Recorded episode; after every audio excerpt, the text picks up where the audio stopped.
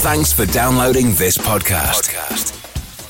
It's for personal use only and must not be rebroadcast, reproduced, or used in any form without permission. Tell your friends they can get their own copy by searching iTunes for Radio Le Mans or visiting radiolemans.com. The world's longest running motorsport magazine show, Midweek Motorsport. News, features, special guests, and analysis from the experts. Formula One, sports car and endurance racing, rallying, touring cars and bikes. If it has wheels and an engine, and they keep score, it's on Midweek Motorsport.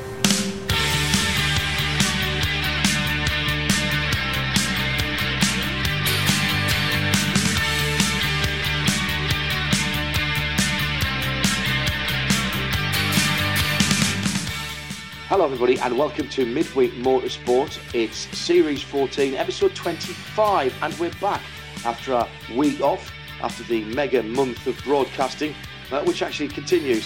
So it's a super month, which is more than a month.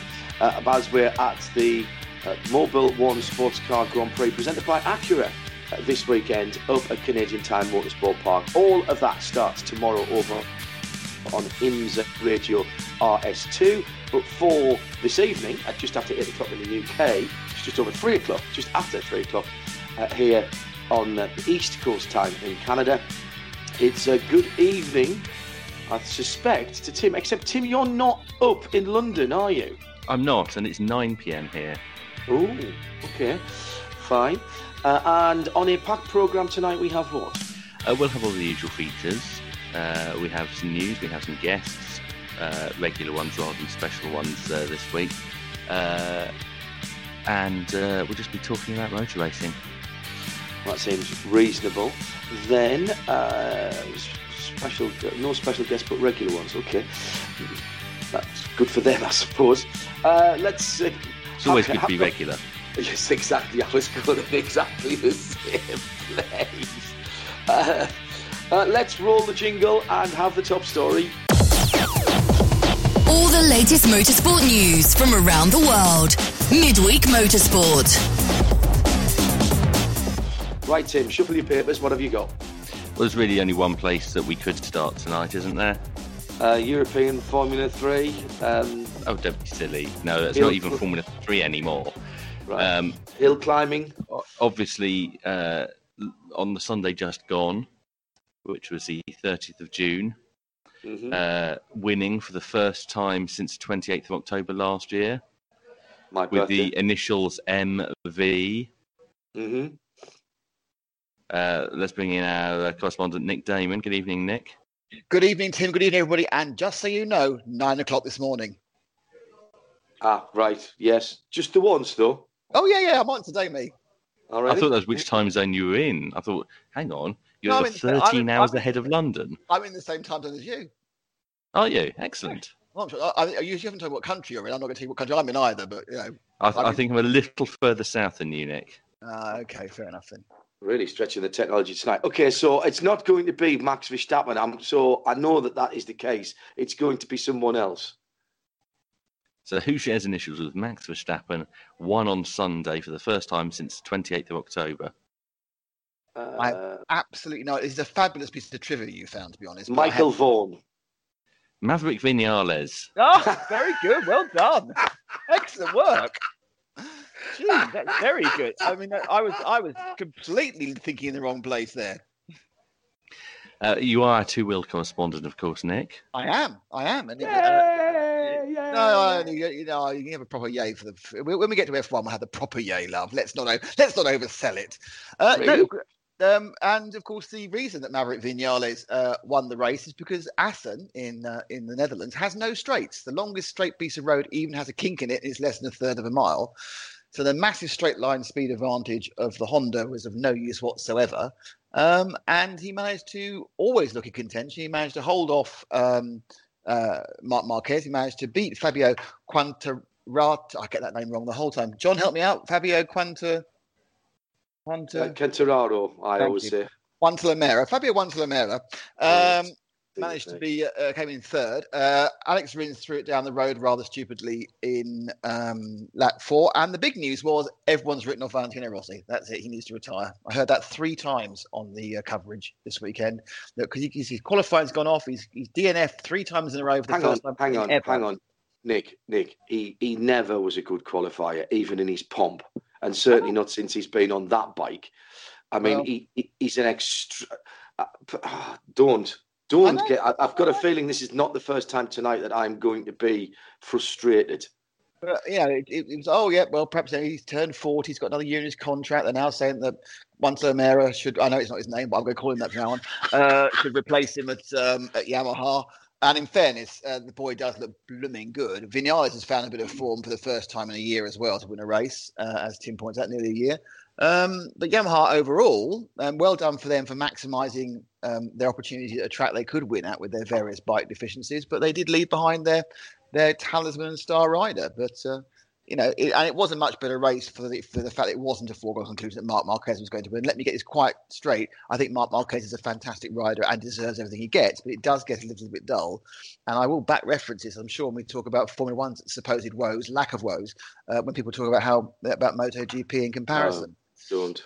Um, but yeah, the, mean, other th- the other reason that Vinales won is because Assen always throws up strange results. It's in its contract. Yeah, but, uh, yeah, but also it doesn't have any straight. So suddenly it becomes a track where you know you you have a completely different setup to anywhere else. It's quite flat actually. Obviously, being in, well, especially in the Netherlands, it would be, but um, it's a flat track, lots of corners, no straights, and therefore it's it, the bikes which are set up to absolutely. You know, think about you know even last race. I think was it last race? Michelle last. I think it was two races ago. We got that massive long straight, even it's a European circuit, and they're, and they're topping out. So. Um, yeah, I mean, I think Assen absolutely deserves its place in the circuit. I just get, I get confused. I want to know when they stopped running the races on Saturday because it always used to be Saturday at Assen, didn't it? Yeah, um, It was I about think three years ago, I think, wasn't it? don't they still run the British race on there on a Saturday and, and No, run one that, of the that was Did they not? that was the first one to uh, be a Sunday one, and then World Superbike started running on Sundays there. Um, and I don't know when MotoGP was, but it's Wasn't been a couple of years now. Was the Saturday thing a religious thing, like it used to be? You know, when F1 in the UK used to run on Saturday as well at Silverstone. Was it was it a religious thing, or is it is it just a weird? Uh, uh, if you know, and you're from the Netherlands and you're on Twitter, please tell us why Assen used to run on Saturday until so recently. at Specutainment. Oh, right, okay. Um, you have noisy people around you. One of you two. Not me. I'm I'm I'm, I'm Billy. No That could be me. Okay, that's fine. Um, There's a party what- going on here. I can, I can hear that, mate. Yeah, better rattle through this then, hadn't we? Um, the um, how much, uh, how much of the the win was the the circuit? How much was the bike? How much was the rider? And why didn't Marc Marquez win? Did Mark? I, I I didn't see any of it, Nick, because I was rather busy at the time. And did Marc Marquez actually stay on his bike this week? Yeah, he was second. Um, Oh, it was- no, but the the track didn't. Yeah, it came down to the fact is that the track didn't suit the Honda. It did suit the other the other bikes. Um, obviously, Marquez is a one man team because he's riding with Lorenzo. And Lorenzo actually made it even more of a one man team this time by actually having a massive accident in first practice and, and, and ruling himself out for this race and the next race at the Sachsenring. So yeah, I think I think Marquez never the, the Honda never really got a, a handle on it, and so he had to settle for an. Uh, we know now who's going to replace. We do. We know now who's going to replace Jorge Lorenzo at the next race, don't we, Nick? it's Stefan Bradl. So there we are. Yes. Everyone's famous. Everyone's famous woodworking tool uh, is uh, now in uh, in the other Honda. On the other Honda, Uh, who? Yeah, not in it. Well, who knows? Uh, what? Uh, who? Who? Um, who feels pain when Rossi feels pain? Um, MotoGP's marketing department. Possibly, but which which rider? I don't know. Actually, is it is it someone? Is it a nice ride like Jack Miller? It's Franco Morbidelli. ah, Frankie. Frankie. Is that actually it's an interesting fact? And I, I know we've got a couple of minutes not to discuss this, John, but I was thinking about about whether the what would have been the seismic disaster of Rossi leaving three or four years ago is now kind of been mitigated. And they've managed to get a new generation through whilst he's had Yeah. this slow sort of drift. No, Um, I, I think that's a very good point that you make there. We have spoken about this on the program um, for the last probably four or five seasons, haven't we? And I do think that had he gone when everybody was saying it's time for him to go, because he was, oh, 34, 35, um, then they would have had an issue. Um, he, he's had a, a, at least four or five more seasons. He's uh, turned in some fantastic results, and it has allowed the series to develop in a different way. And you know, some of these young kids coming through are really good. Uh, I'm not sure that the, the personalities are there, the riding styles and the excitement are there and particularly the young Frenchman who you can't pronounce his name. Um, that's massive because that's massive for France as well. Look at how many people turned out at Le Mans for the MotoGP, and that was all down to him. And he's only in his first year, and, and there are other people coming through as well. But the, the the the whole of the the whole of the series looks way better now. All right, it's still you're still going to get the one-sided nature of competition where one of the manufacturers is better than the others, um, and and that's that's not going to change. But for some reason, and I don't know why this is, Nick, and maybe you've got an idea, you do seem to get MotoGP fans who are um, a rider fan. It's a rider rather than a manufacturer, and they'll follow him across it's it's not like you're. It seems as though it's not like you're particularly a Suzuki fan or a Yamaha fan. Ducati fans, okay, a bit different, but but other fans seem to follow the rider, and I don't really know why that is. I think it's. I think there's a different relationship between the fan and um, riders and drivers. The thing about the riders is, is they are so much more visible. Everything you see yes. about the, the vehicle going around is the rider. The riders are they're hanging off, uh, you know. And, and I think that the, the fact is, if we, if we are absolutely honest with ourselves, we all think that with the right chances, the right brakes, and the right rich father, we could be Lance Stroll and run F1. None of us think, none of us think with the right brakes, the right father, we could Marc Marquez or Valentino Rossi. You that's know, true. And, and I think that's the difference. And I think, therefore, people have, we are in awe of what uh, professional motorcycle riders can do, especially people like you and I who, who ride motorcycles on the road and occasionally have track days and are average. Um, and I think you know it's it's a situation where you, that, that's why you get that that loyalty to the individual rider. And I think you know, you look in you in, in F1, obviously the biggest fan base is Ferrari, and there are other team fans. But then you obviously do still have some of the you know, the, the people who follow racing drivers. But that's very that's very much um, country based. So yeah, Max Verstappen fans, they are the Dutch. Ricciardo fans, on the whole, are Australian, Hamilton, British. Whereas, you know, your Rossi fan, and I'm sure your Marquez fan, is pan European, pan world. You know, that's it, it's they, they don't they, they transcend their, their country boundaries because I think they are just more there uh, because you can see so much more of what they're doing and, and realize I can't do that. So I'm going to, I'm, you know, I am respectful and in awe of you. Yeah, absolutely. Where's the next race, Nick? Sachsenring. So Honda are going to win. uh, whilst presumably whilst playing death metal um, and uh, big power chords. Is exactly. it a big power chord circuit? Is it Sachsenring? It, the up and down. It, it, I do think that, that would be brilliant, wouldn't it? They could combine a, like a, a, heavy metal festival with the Sachsenring. Brilliant, yeah. And now Saxon playing. playing with Slayer, Marc Marquez. well, or Saxon, even even better. Well, uh, yeah. yeah. Uh, right. Okay. Are we going to leave Nick there and come back to him, uh, Tim, or are we going to carry on into another story with someone else with the initials uh, Mike Victor? I, was going to talk uh, briefly about one more uh, MotoGP rider who missed the race of the weekend. That's Johann Zarco. Mm. He missed it. I didn't. Sorry, I didn't realize he missed it. He was in qualifying. Didn't realize he missed Arm it. pump. Oh, I can oh, really? that while watching. Well, whilst watching the actual race itself, I had. I mean, because he's got so in, since he's moved to KTM, which has been a disaster of Pierre Gasly form. Um, he has um, he has he has disappeared entirely from my radar. And, uh, and whilst I saw him struggling in qualifying, I didn't even know he hadn't started the race. I am quite bad though. I don't bother with watching the build up to these things. I just literally, you know, I saw it as live after qualifying, so after the after the F1 race, and I just fast forward to the start of the race. So when they probably explained three times he wasn't there, I didn't notice. Uh, they might not have mentioned it either. Uh, let's move on to Formula One then. Uh, and you mentioned... oh, have I gone too soon? Yeah, you've, no, you've go, go start there, mate. Okay, so go. Now let's move on to Formula One with our correspondent Nick Daman. Hooray! Yay! Formula One's not dead. One week of death and life support. Now it's back again from total death to total brilliance because that's what life's. Oh, for goodness sake.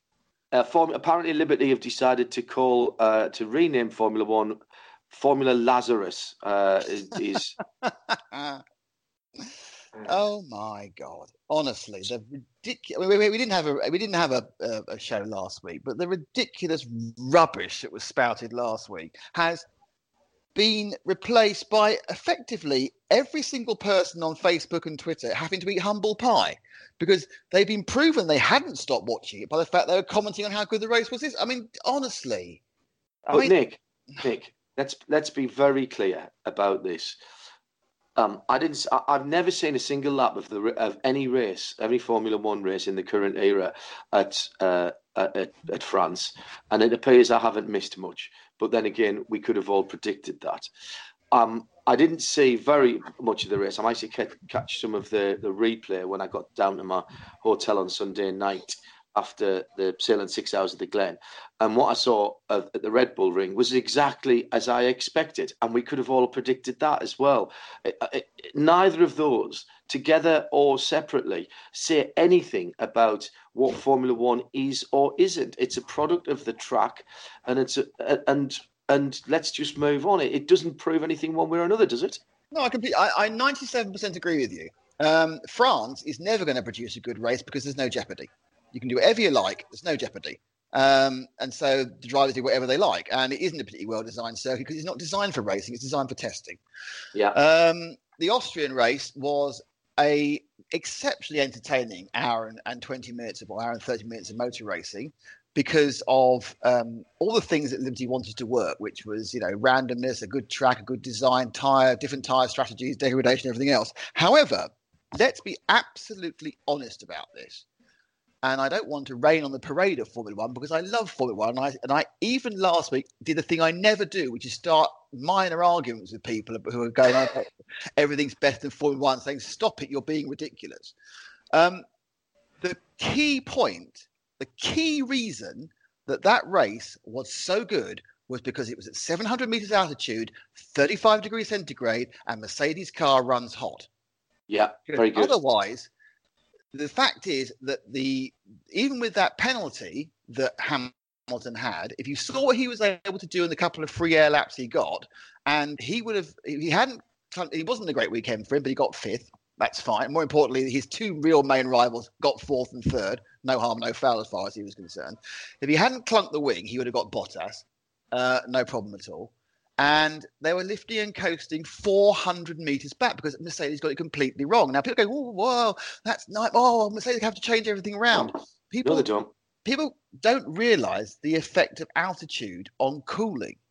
Mercedes have always had their margin. Seven. I was. There was interesting. I was really interested about this. Was it about what it does with power and everything else? There's a there's a very complicated calculator you can do, which is actually dyno. It's, a, it's something they use for dynos. Um, and you put in the air pressure, you put in the altitude, you put in the temperature. And it tells you what the real altitude is compared to sea level on, a- on a normal day is. When you put in 700 meters and 35 degrees centigrade, it's the same as being at 4,400 feet Wow.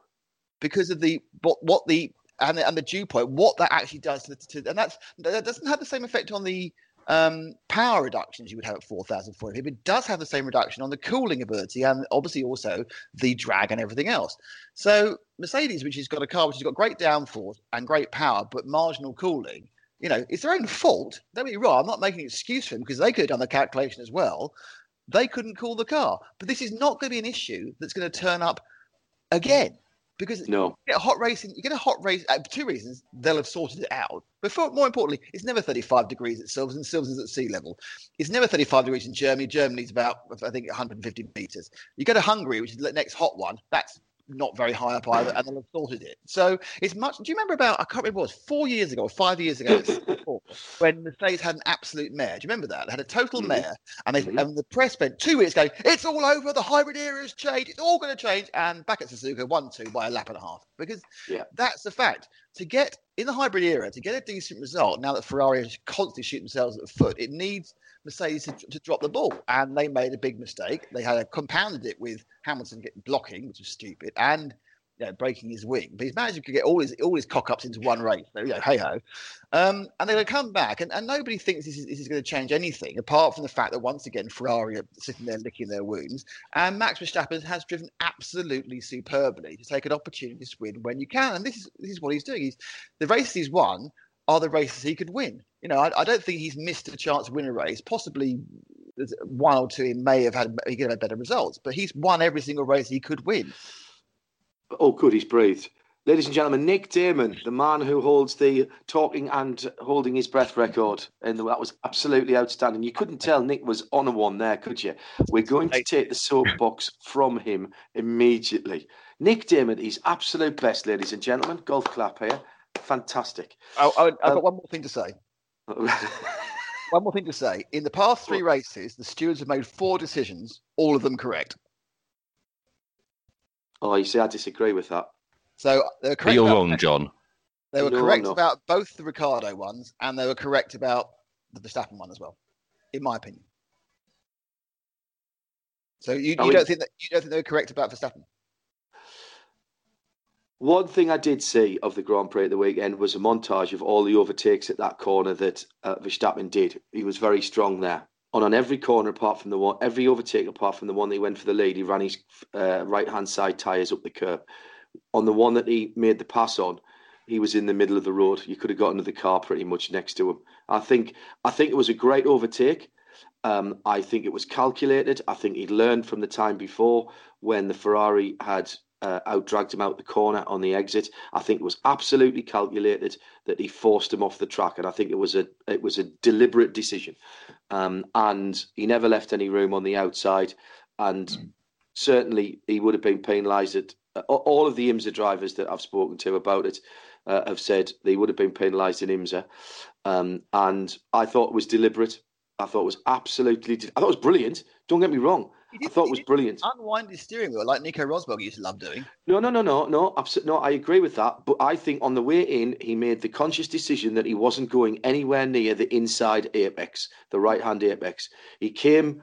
Uh, he came from. Uh, uh, he, he basically narrowed the exit of the corner deliberately, and that was entirely in response to what had happened the previous time when he'd done it, when he'd got position, and arguably he'd got better position um, the lap before, two laps before, when he got up the inside and then Leclerc out dragged him down the next bit of straight, which was great driving by both of them. That was great driving. I think he made a conscious decision. I thought it was very clever, very calculated, but absolutely deliberate. Now, do I think he? Do I think, in my heart of hearts, that he should have been penalised for that? No, I don't. But I think, according to the rules, he should have. Mm. Okay. I mean, I, I, I, kind of saw. I mean, I think it was. It, yeah. Again, I wish he'd admitted it was deliberate, though. I wish he'd well, admitted yeah. it was. Deliberate. I mean, people were going, "Oh, you know, Vettel." Get, the Vettel, the, the instance is completely different. I mean, I mean, I, I think it was. It was. I in the world of 1970s football, it was hard but fair. it was Billy Bremner about thigh level, but that was acceptable in those days. Exactly, exactly. I mean, these days, you know, it's very, very different. I mean, red card, but you know, um, uh, but no, it was good. I, I, it, was, it was a good race. It was a good race, uh, and and once again, Ferrari can't can't buy any luck, can they? I mean, no. I felt sorry for Seb Vettel. I think he put a good weekend in and was scuppered by his, you know, his, the qualifying the, And, and I'll tell you, I'll tell you the reason, Nick, why I think he it was deliberate and he knew it was deliberate was the radio message when he came in and said immediately he turned in on me. Oh yeah, they're, and he's and, and he's and he's um and he's engineer said no that was fine that was there was absolutely wrong he said that straight away because he knew that he was pushing the boundaries. I think it was brilliant. I think it was schumacher lev- levels of machiavellian driving. It shows how much um, it shows how much mental capacity verstappen has got left. Um, and i thought it was great. I thought it was a great scrap. I felt sorry for leclerc a little bit um, but i thought he drove well. I thought he defended pretty fairly. Um, but according to the rules, it should have been he should have been penalised. Which which now I agree with everybody who says that's ridiculous. Um, but I also agree with everybody that said, yeah, but if there'd been grass on the outside, he would have been penalised.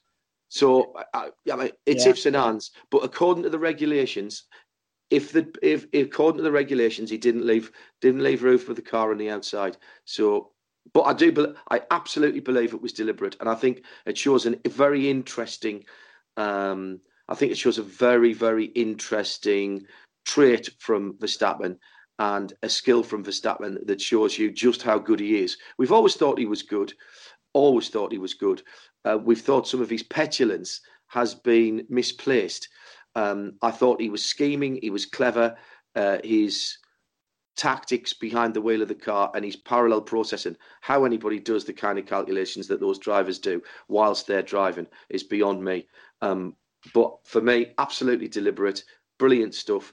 And um, presumably it'll be round two at Silverstone, except not one because they won't be together there. No, I mean it, it's it, yeah. I think there has been a, a genuine improvement by the uh, the Red Bull. I mean, I don't think yeah. Verstappen's looking brilliant because the car's very good, and, and obviously his teammates doing awfully. So he's under no pressure at all from his teammate, no pressure of expectations. And of course, the thing that Red Bull were able to do, and and this is another thing that they were able to run the engine on the verge of blowing up because they're not worried about them lasting eight races. They know with the new Honda process they're going to be taking penalties later in the season. So when Yeah, they get a point. chance, when they get a chance, they can grab it with both hands. They can go right, maximum attack. We don't mind. You know, the fact that we're taking mi- I mean, it's, it's unlike to actually go bang at this point. What they're doing, they're taking mileage off at the back end, but they're not worried about that.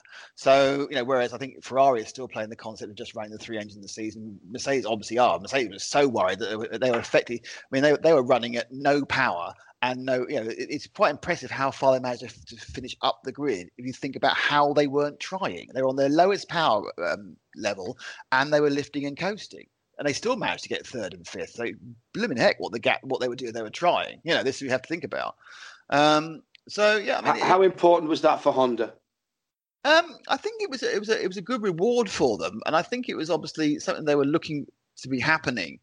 Uh, everyone's always said people are going to fall out or, or pull out, but I don't think Honda would do that at the moment. There's no there's no financial pressure from anywhere to do that. I mean, they they they've committed into well, no one's actually officially committed into 2021, but they are uh, certainly within that mix. I think it's it's good for them. It's always good to be able to get a win. It's always good to uh, be able to stand on the podium and, and say yes, we did it. It's fantastic. But they'll they'll know as much as anybody else will know that they've they've managed to put together a perfect storm for this victory, and that's that's great for them. Uh, we'll have more from Nick in just a moment. Tim wants to ask a question. You're listening to uh, Midweek Motorsport, Series 14, Episode 25 on RS1, part of the Radio Show Limited network of channels. Uh, not so much a question, more onto the next story, uh, because in contrast to Max Verstappen with his victory, although Pierre Gasly made up the same number of places in the race, he also got lapped. yes, yeah, that's not quite so good, is it? Really? Um, yeah. Um, I think I think yeah, there, there, there are people. They, they often like to kind of like dig at various drivers. Say, oh, you know, you're, you're, he's in trouble. He's going to lose his drive. He's in crisis. Um, but this one kind of, I think he is. I mean, I have no idea why why he's struggling so badly. Gasly has the you know the the background, the pedigree. He won Super Formula. He looks pretty good. He didn't have a good year with uh, Toro Rosso, but he's just been completely fish out of water at Red Bull, and it's got worse and worse and worse. And and it doesn't help, obviously, ever being in any team with Helmut Marko with his helpful comments. Um, but yeah, mean, and, and they're now saying he needs to do a reset. He's nowhere near Max, and and you know, it's it's kind of the situation where you know, Danny Ric's having a rotten time at Renault as well. You kind of think that both the parties are probably wishing it, they they hadn't split it up last year. Uh, and you mentioned Helmut Marko there. He's shown his uh, uh, harshness again this week by uh, just after a single free practice session of uh, Patricio O'Ward, deciding to drop Dan Ticktum completely from the Red Bull program. Yes, that's interesting, isn't it? Um, it's pretty. We, we, let's let. There's two things we know about Dan Ticktum. Yeah, Dan Ticktum, very good racing driver. Dan Ticktum, questionable human being. That's what we know about Dan from his his line. Should never be let on social media. Never be let Well, on social You know, he's got. Uh, he has a massive black spot against him, for, black mark against him for his uh, performance when he was much younger and did a ridiculous thing behind the safety car and got a year's ban. He then backed it up by being stupidly um, vociferous against Mick Schumacher when he was winning last year uh, and winning himself no fans. My guess is something has happened over in Japan. It wasn't. You don't get fired for just having one bad weekend in Super Formula. He's had a lot of bad weekends, hasn't he? Has he been three weekends, Tim? And he did all right the first one. Yeah, but he had a lot of bad weekends last year as well. Christian Horner said it's a scheme that's results based. He's had a tough time in Japan. It wasn't working out. He was Yep. a member of the junior team. It was decided he wasn't the right guy moving forward as an option for either us or Toro Rosso. So, therefore, the sums were called. He was given the shot. He was given the opportunity. They've got to grab it with both hands. He didn't. No, and I think, and I am absolutely certain that is everything to do with his personality and nothing to do with his speed. Mm. Because there, there, are, there are things you need. Yeah, you, if, Well, if- replaced by an American as well, of course. If you Well, uh, course. saw the graphics at the weekend, which is obviously very important. He did, Yeah. does live in America. But he's not American, of course. No. No, Um, I mean, Patricio O'Ward, who's, who's taken over, he had a, uh, I think the definition of a baptism, baptism of fire in F2, trying to work out what on earth to do with uh, the Pirelli tyres on a 50, 50 degree track. And uh, admittedly, it was better in the second race when it was cooler in the morning. But you know, I think no one expected him to do anything much with it. It's a very, very specialised uh, element at the moment running in the, uh, the, the, the various Pirelli sports series. Uh, and now he's going to go and take over the Super Formula seat. Now, I don't know what he what his situation is with super license points, but all this is excellent news for Danny Kvyat, isn't it? Gasly being rubbish, Ticktum being fired. Um, you know, who else are they going to put? Who else are they going to replace um, Red Bull with? So, in in a in what is probably the world's biggest game of musical chairs, if Danny Kvyat ends up back at Red Bull after being sacked from Red Bull and sacked from uh, from Toro Rosso, then back into Toro Rosso after a year testing Ferrari and back into Red Bull, it'd be like a, an amazing uh, uh, second coming, wouldn't it? Be, um, we've had Lazarus, and this would be um, the, the, the, the, more of a Messiah story, wouldn't it? mm. Formula Messiah. Yeah, okay. Liberty working on that even as we're. Wouldn't Oh, apparently it's now going to be Formula Very Naughty Boy. Uh, is what they're working on. Really? at the moment. Maybe- Mm. and every single definitely 19 put Dan Ticktum in that. and every single 1970s driver. Yes, Uh, exactly. Did uh, did we talk about um, the in obviously I've been missing for the last two episodes. Uh, have we talked about the fact that the Mexican Grand Prix is under threat? Oh, we've talked about it lots of times. That's that's that. When, Not when, specifically recently. when Silverstone confirms it's got a new deal, which it will, which it signed many weeks ago, um, at, so at the British Grand Prix. Leave it. Leave it. um, then at that point, um, we'll realise we are going to lose a couple of races, and, and the couple of the races at the moment that are favourite to go are Mexico and Catalonia. Um, So is this the wrong time for Red Bull to be signing a Mexican? I don't think Red Bull give a, a two hoots about the nationality of their drivers. They just want someone who's, who represents their brand in the way they wish to have it. And I, I would think probably having a Mexican, even though there isn't a Mexican Grand Prix, will will give them a great result in Central and South America anyway. So you don't need the race to do that. Uh, the other thing I was going to ask is, did we talk about the? Uh, I'm shocked you've not listened to the previous two programs, Tim. well, I'm- I've got and I've better heard. things to do. I'm- Did we talk about the uh, Formula E calendar? Yes. Well, we we had um, we have talked about the clashes, but it appears that at least two and possibly all three of those clashes are now going to disappear. Well, it was quite yes. that was quite an interesting situation because I think at the, the, the Bern uh, EP it was, it was, it was very much like the whoever was in charge of the calendar for FE was going no no no we've set it all up. There's nothing we can do. We're not going to move WEC can move. And kind of like look at me. We're a Formula E. We're really important. I think someone took him outside and went um, you do know you're not that important, and you do know that the uh, WC calendar was out eight months ago, don't you? And he's Mm. gone, uh, okay, well, Well- we'll, we'll move a couple of them then. Really sorry. I, I, I think the other thing, um, in fairness, Nick, is two of the three that they're talking about are still TBA. So Yeah. they've got a date sort of penciled. It's a bit like, oh, can, I'm not sure. I'll just check back and see if I've got an oboe lesson or a uh, or, or a library book to take back that weekend. But if I haven't, and as long as the cat doesn't have to go to the vet, then uh, then we'll have the E-Prix I I mean-. And and um, put back in box. I think is the and Jean Todt's got involved here. Um, and I- we- we've often we've often criticised. I've often criticised, and we all have on this program, Jean Todt for not being effective and actually doing nothing at all in terms of his presidency. Uh, other he than does seem to try- like the WEC. He well, he very Someone who has no fun- background in sports car racing. Well, apart from being Peugeot's team manager at Le Mans. Wow. Um, um, uh, the the um, the um, yeah, he's got involved, which I think was it had to be done. And it, I think which two is it, Tim, that they have already said will move, and the third one will probably move. It's Saudi Well, Arabia, and the one that clashes yeah. with Sebring that's moving, and the one they say they can't move is the Seoul race, which is in the centre of Yes. Seoul. I think I think Jean Todt was embarrassed, to be honest. He was Yeah, embarrassed right. because they he he, he had in well, obviously he had invented literally Tim's most favourite thing ever, which is the calendar commission, uh, and then no one had, and they had and they hadn't gone there. They'd ignored the calendar commission entirely. I think I think Jean Todt probably turned up when oh I had these marvelous new things for my for my my green series and my French sports car series, and we've made a fundamental cock up. And I think he probably there was a lot. There was a lot of I think there were several meetings without coffee for people. Mm. Uh, it's also important to uh, bear in mind that the South Korean meeting, which, as Nick says, is uh, in Seoul on the street circuit and which clashes with Spa in the WEC, is still subject to homologation. So, uh, what's the Yeah. chances that that circuit might not be homologated for that particular week? I mean, I think I think it is completely unforgivable given the crossover of drivers with Formula E and WEC, and that WEC had their calendar out eight months ago, and they've only got what seven rounds in the season. It's just, I think it does show a unnecessary arrogance, which I think is flowing through Formula E at the moment, un, undeserved arrogance, um, and they were sticking the knife in in the week between um, Ricard and. Uh, um, the A1 ring, or called the A1, the Red Bull ring.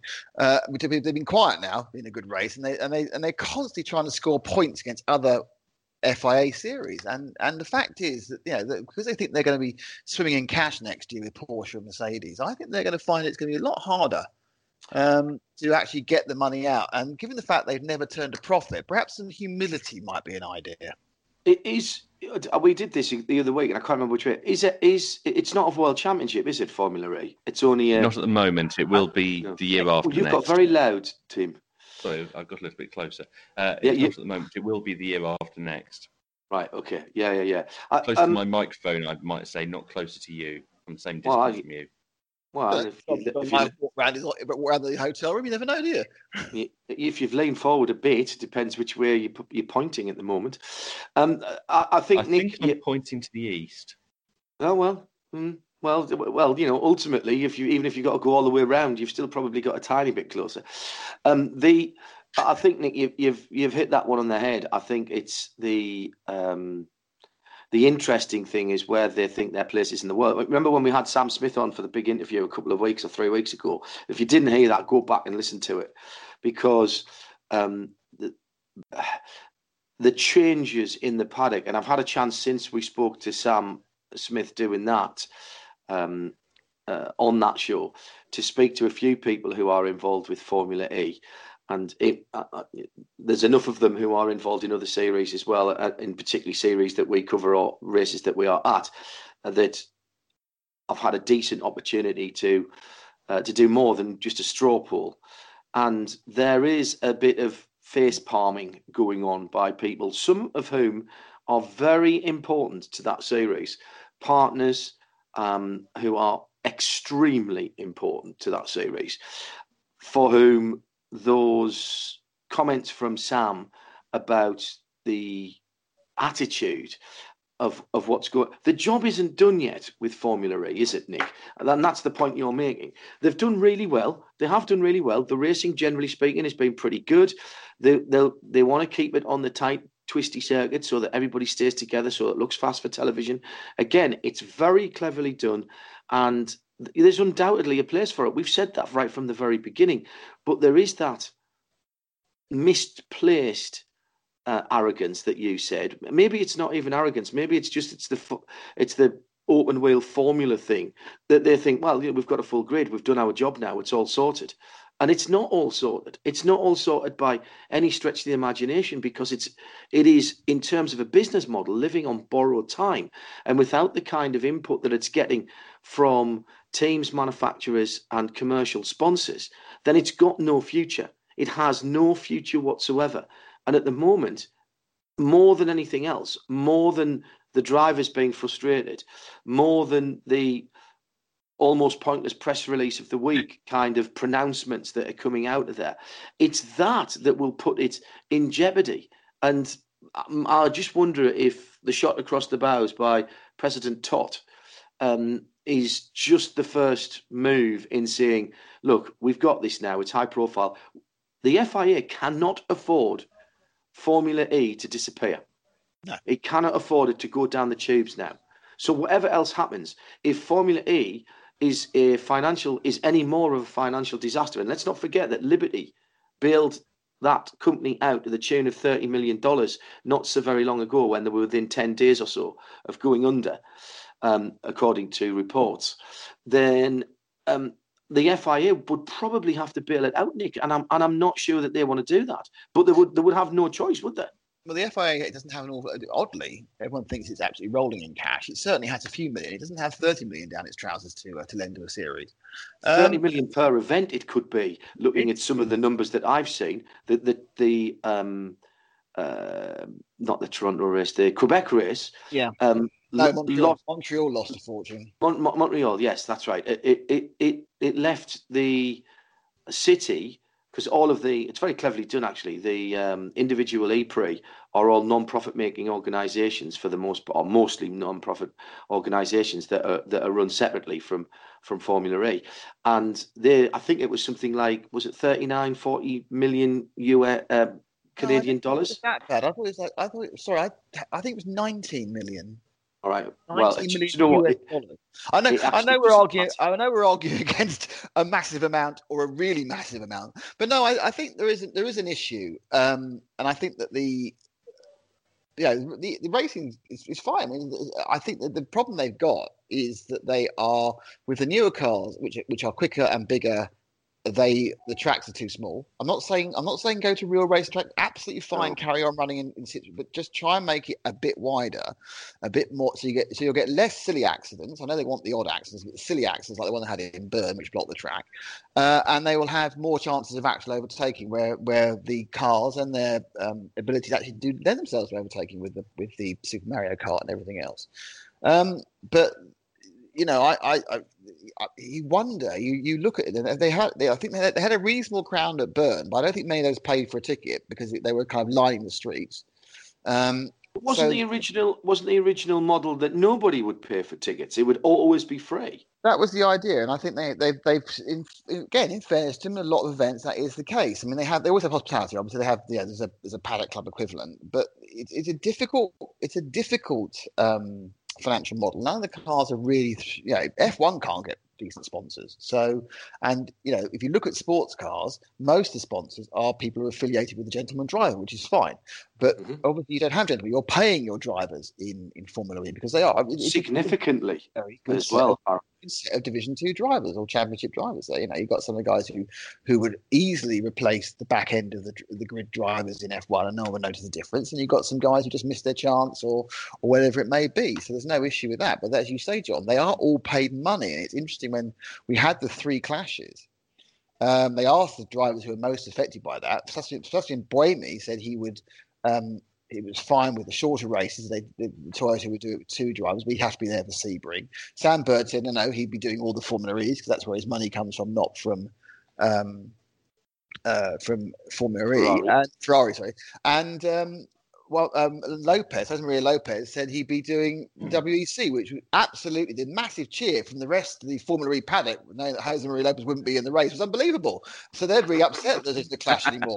It, it, it's, it's, it's reduced all their repair bills by 10% if he wasn't there. But, But um, also, it's increased their tyre bills because there's less time under the safety car. So Very good point. Yeah, he swings and roundabouts with that. I, I, I, know, I, I know this is unpopular. Does anybody? Am I the only person who thinks he's crap? Um, I really I- don't rate him at all. I've, I've got a people who've had very good lots and lots uh. Lopez and Briatore story, but I can't tell that on the radio. Well, I, just, I- I, just, and I watched him at Le Mans. And I still didn't think he was any good, and I, and I, and I don't know why he gets his breaks. And I know he had money, but then he did win the World Touring Car, which was, you know, let's be three honest. times. Let's be honest Three about it. People, times. other people have won World Touring Car. I mean, Priaulx was pretty good, but you know, you know Rob Huff's it. I love Rob, but he's not. You know, he's not. He's not Ayrton. Senna, is he? Um, Nick, Nick, Nick. He won World Touring cars in the same equipment as Yvan Muller.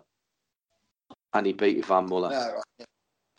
Um, however, however, and me being a little more diplomatic than you, there's a shocker. Um, the responsible adult has just Oh gosh, I'm in trouble. I? swooned, swooned there. Um, I have said on numerous occasions, including on our travel destinations uh, countdown to Le Mans preview programs, that I think he's very lucky to still have a job at Toyota, particularly when the person that he effectively kept out the seat was Ant Davidson, and there was other people, there were other people in the wings. I will also say, as I said in Michelin Post Race Tech after Le Mans this year, the last couple of stints that he put in in that car is the best I've ever seen him drive in that car. After he'd thrown it off twice. Well, well, in, indeed, and you and you know you did make that point as well that you thought I was being a bit harsh to him, and then the words were barely out of my mouth, and he'd thrown it off twice. Because I think I'd said something It wasn't- like, it "Oh, wasn't me who thought he was harsh. Must be, it must be your co-commentator. But it wasn't me. oh really?" Oh, I, Um, I'm, I'm happy to take anything when people say he's not very good because I don't think he's very good. So, Well, I said something lovely, lovely like, man, loves his family, I'm sure, but yeah, racing driver, nah. I think I said something like Lopez is in the car. You might want to take a step back from the guardrails if you're watching at the track. And um, somebody had thought that was um, a bit harsh. And then I was Johnny. It was Palmer. Um, and um, and then he was no. You, you're absolutely right. I think he has a level to which he can drive, and he can drive very well, and he can compete. And maybe um, WTCR is that level. And I'll go back and say again, he beat Yvan Muller in the same equipment, and he didn't just win the championship once. it wasn't, Nick. it wasn't spring chicken Yvan Muller, was it? It was No, always this was quite the- senior Yvan Muller. It- well into his 40s, Yvan Muller, yes. But yeah, and and I, and I accept that they did have it was the world world touring Citroen Championship in the year that, that he won it because the the championship was designed around that Citroen that they built and sold in um, in China, um, which Muller had, had helped uh, develop. Don't forget, but but I don't think he's shone. Um, I think he's got pace, but I don't think he's got um, what's the word I'm looking for? Consistency. I think, yeah. Um, I mean, he's a 22 minute driver, not a two hour driver. Though oddly, he can't even do two laps in Formula E. I think I don't think he makes good decisions. Genuinely, don't think he makes good racing decisions. Yeah, And a little bit of that's a wheel to wheel isn't an issue in touring cars. And going for the overtake at the wrong time is an issue in WC. And trying to get up the inside of someone in Formula E with barriers all around you in the first lap is an issue in Formula E. But you got to look I at his look at his background. You know, where's where's did he come from? Did he start in karting? I don't I- think he did. Yes. I I He don't did, know. He got all the way up to GP2 in single seaters. Did he really? And Yeah. don't Right, forget- okay. Don't forget, he was he was the, he was the declared first driver for, for uh, F1 USA F1. Oh yes, of course. Has he still got the toasters? Well, I think unfortunately that, that some of those may have had to be paid to Toyota uh, for repair. Ah. But I think about it. You say that. I assume that um, going back to what uh, I think you or Tim said about Patricio O'Ward, obviously it must be good news for the Latin American sales of Toyota to have him in the car because they are. It's another country which is very much behind its sports stars in in, uh, in Argentina. So yeah, they, they, there was a. I'm sure that there's plenty of, of, of activation Mm. on. Them. We haven't got an That's F1 actually something I had never even thought of. So that that's well, you know what? I'm gonna, I will, I will diplomatically and discreetly um, ask that question. That's Well, reasonable. if you think about it, you're comparing the activation of Brackley against the activation of Argentina. Mm. Uh, when you all of compare all of it. and, and in the whole of Argentina, yeah. So I, I my guess is, I, I mean, I, you know, I'm sure it's not the way it's decided, but I, I sit there and you look at the guys, and you look at some of the guys who are in the the P1 privateer cars, and you're going, why is he in that car? Well, and, and let's not forget with Anthony, he's still he's still under contract to Toyota, so presumably he's still getting paid, which is why he can't take a P1 drive, as we found out at Le Mans. He can't even take a P1 privateer drive because that's seen as competition for Toyota. So, I I mean, mean, financially, he's probably still okay, but in, terms of his racing profile, Ant will be somewhat frustrated. Uh, we'll move on in, in, in just a moment. You're listening to Midweek Motorsport. It's uh, episode 25 of Series 14. Uh, Nick, Tim, and me, John Hindhaugh, we are spread to the three wins, if not the four wins, uh, this evening. And in a moment, the next voice you'll hear will be uh, Tim Gray, who will tell us where we're going next. I'm not entirely sure how we spent so much time talking about uh, Jose Maria Lopez, given that that was never on the uh, never on the script for tonight. Uh, let's get back to Formula One. Hooray again! And uh, McLaren had another great weekend, Nick. They did. They, they, they, they, yeah. I suppose hidden in the fact that um, Honda had won, and everyone went, "Oh God, should never have dropped. Should never have dropped." Uh, uh. You should have stuck with them rather than getting Renault. Um, the resurgence that uh, McLaren have, have managed to achieve over the last couple of years up by basically firing everybody and employing new people, even though they're only ramping up now Andrew Seidl and James Key. Um, you know, Zak Brown appears to have actually done a reasonably good management job, though the car is still relatively bereft of sponsors, but let's not go there. Uh, they got two drivers who are obviously getting on well and enjoying the process of putting the team forward, and they've done some, you know, they have been best the rest, but you've still got this massive issue that, you know, obviously it's the top five, then Pierre Gasly, then the rest. But there's, you know, between fifth place and uh, even the, even with the massive, massive problems that that uh, Hamilton had, I think there was still 50 seconds between him and the um, and, the, and the next car along. It's it's there's, this huge gap and this hole between third and, and fourth best team. Um, but they are best team. Minus Gasly. Yes, obviously, uh, and they're the best, and they are the best Renault engine site, and they are moving in the right direction, and they appear to know what they're doing, which is absolutely key. Um, so perhaps some of the good old-fashioned McLaren um, engineering skill and perfectionism is now f- filtering through the muddled and confused management they've had there for perhaps seven of the last eight years, and with a clear head, they can now start moving forward very rapidly. Who does Andreas Seidl credit for uh, bringing the team forward? Him, himself. Is, is it No, not himself. Zak Brown, No, or is it Carlos Sainz? no. No, well, isn't Lando? There's, there's two names he mentioned: James Key. Ron Dennis. Um, Fernando Alonso and Stoffel Vandoorne. oh, Hmm. okay. why? That's Well, interesting. Probably Stoffel. I'm not sure why Stoffel gets a gig. I mean, I like the boy, but he hasn't, didn't do much apart from, from look slow. But Admittedly, not as slow as Pierre Gasly in this. He says uh, it was uh, their um, complaints is the wrong word, but their feedback last Input, season yeah. that uh, inspired the team to uh, start making the changes that they needed to do. so what you're saying is to make a team build a better car, you just described the pe- previous car as various shades of awful. Uh, this means, I predict, A that riot? next year's world champion will be team Awful Williams. Awful Williams. Everyone's saying how rubbish that car is, so they're going to go really quickly now because the drivers are saying it, the engineers are saying it, the press are saying it, we're saying it. Everyone in the world knows how awful their car is, and that's the only, and that's the way you improve. They are world champions. Heard it here first, Well, folks. We were going to talk about that a bit in a minute. But I was uh, going to say, yes. after something else. But um, they they obviously had a great weekend. I didn't see all of the Austrian Grand Prix. I have to admit that. Um, but um, Williams must have done really well because uh, Robert Kubica was voted driver of the day. That was brilliant. Last lap four times, some sort of um, and, and with and with Verstappen winning. So normally the social media presence is is the whole of the Netherlands can vote him as driver of the day when he's just trundled around in fifth and done nothing.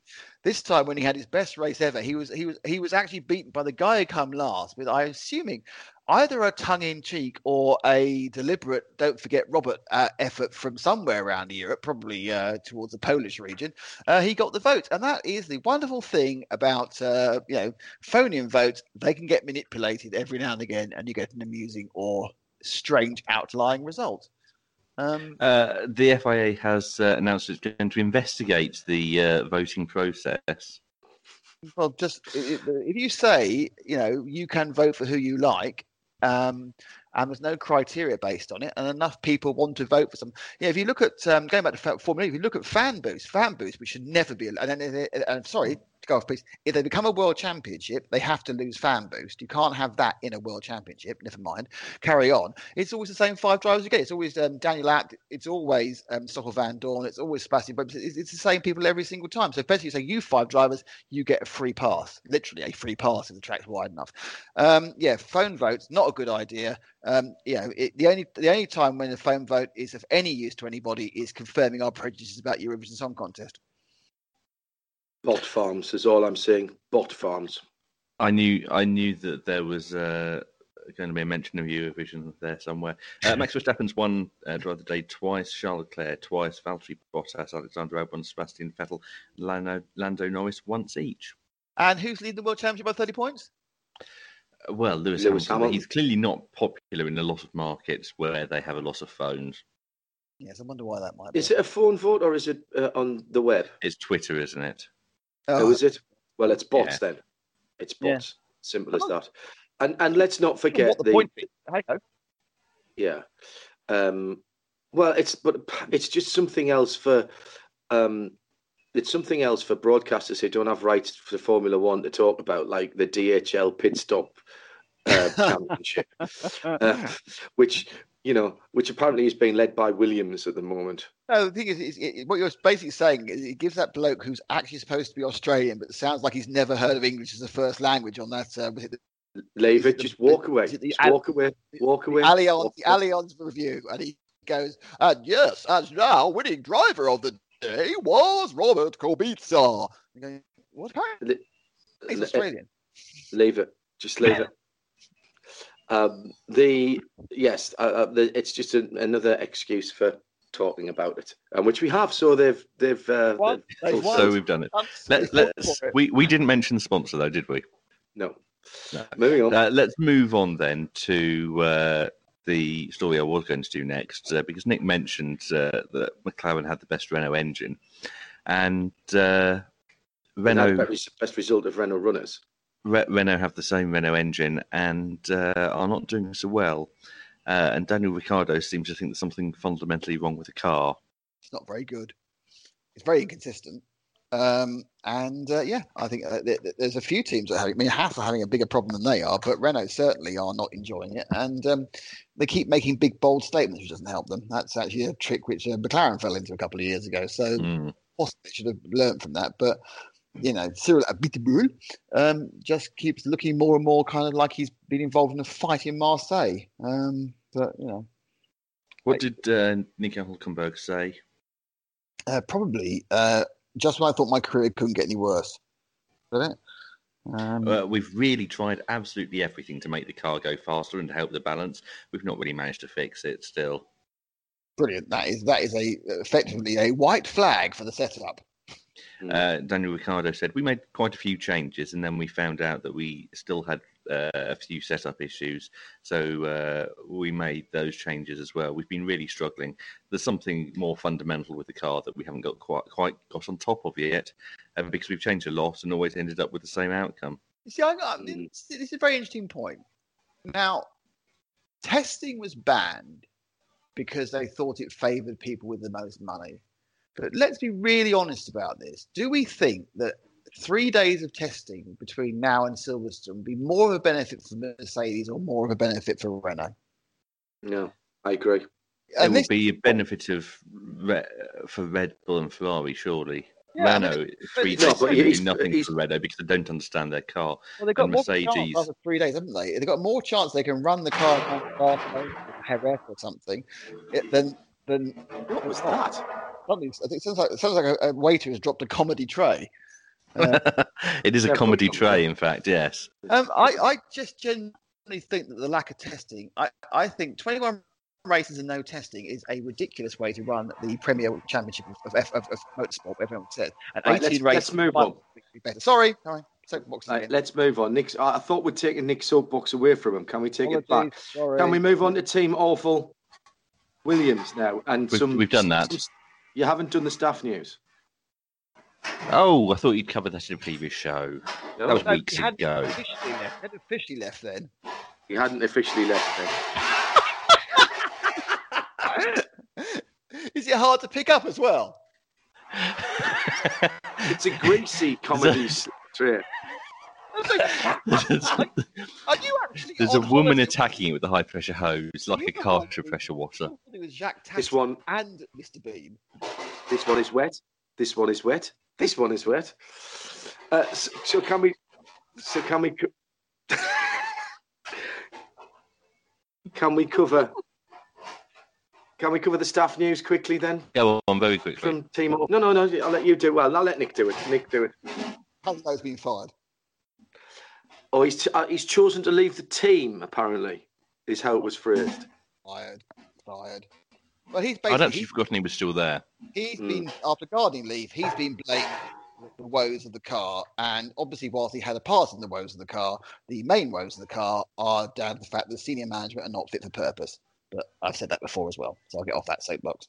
Yeah, but they'll be world champions if they, if everybody complains enough. That is true. So this is, the, the turnaround is about to start. And then it'll, it'll all be put at Paddy's door. uh, right, we're getting close to the end of the first hour. Uh, have time to fit anything else in before still to come, uh, Tim? No, that's going to still to come because we've got two big things to come in the next hour. Midweek Motorsport. Half time. And while we swap ends, here's what's coming up. Still to come on this week's Midweek Motorsport, uh, we are hoping to get John Dagys, the founder and editor of Sportscar 365, to talk about a quite extraordinary week in sports car racing and looking back at Watkins Glen International and uh, an historic win for one particular team. Not a good weekend for others. Uh, we'll also be chatting to him about the future of the sport because he's had some very interesting uh, articles on Sportscar 365 that are worth having a look at. Uh, we'll uh, have a little bit more chat with Tim, and I have no idea what's going on uh, with the venue that Tim is uh, at the moment. But there's plenty more still to come. Nick Daman will be joining us again in the second hour as well as we continue midweek motorsport. Midweek Motorsport on RadioLeMans.com. right, Tim, where would you like to take us next? Uh, I'd like to go to Rome. I'd like to Go go to Rome. Can I go to Rome? Let's You can go to always have Rome. yes. Uh, but specifically, I want to go uh, at the start of November. Less keen now. Chilly. Yeah. Well, you don't want to be in Rome in the summer, particularly not with the way the temperatures are right now, do you? Mm. Why do we want to go in November? Uh, because that's when the inaugural edition of the FIA Motorsport Games is going to be taking place. Oh, Eddie Waring, bit of that. We have uh, Stuart Hall. Will we have people dressed in penguin suits or possibly uh, car suits? I don't know. Uh, So, so this is a Jeux Sans Frontières for motorsport. So will we have somebody giggling and saying, "Here come the Belgians"? Uh, they will be they will be country-based teams. So yes, Oh dear! This so is- I, I would imagine "Here Come the Belgians" is definitely going to occur.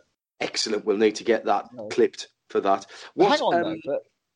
But, but, but no, but, but, but I, I don't think they're in Rome. What track? Yes. What they're going? Is a street race in Rome? Is it Colosseum, mate. like Colosseum. Oh wow! Colos- Yeah. Colosseum.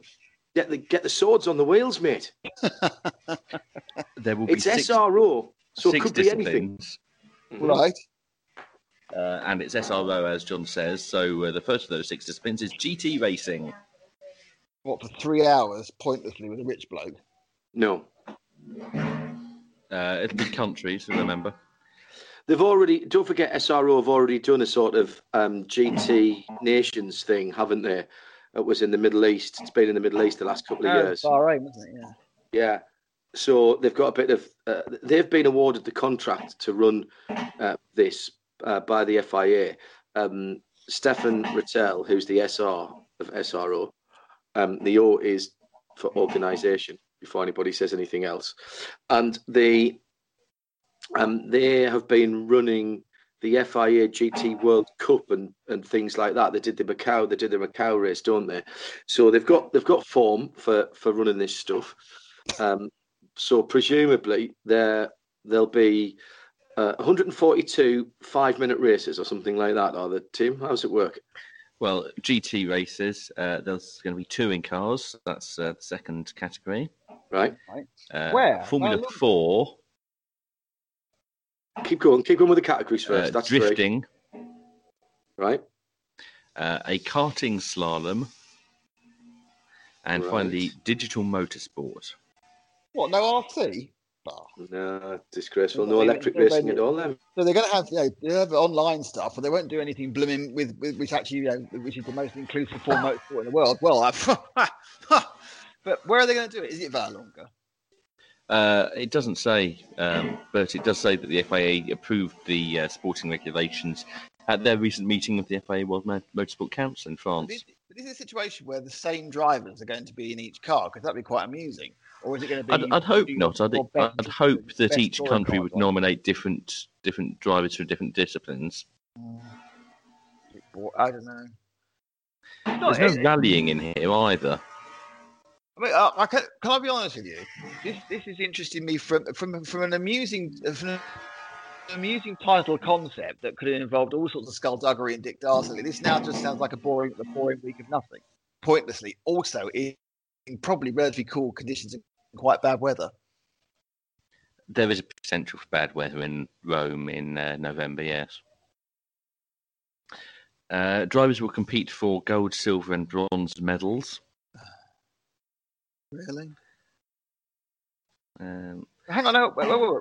But oh, they get a gold, silver, and bronze in each event. Oh, I see. And then they're getting Yes. overall points. and then there's an overall medal table.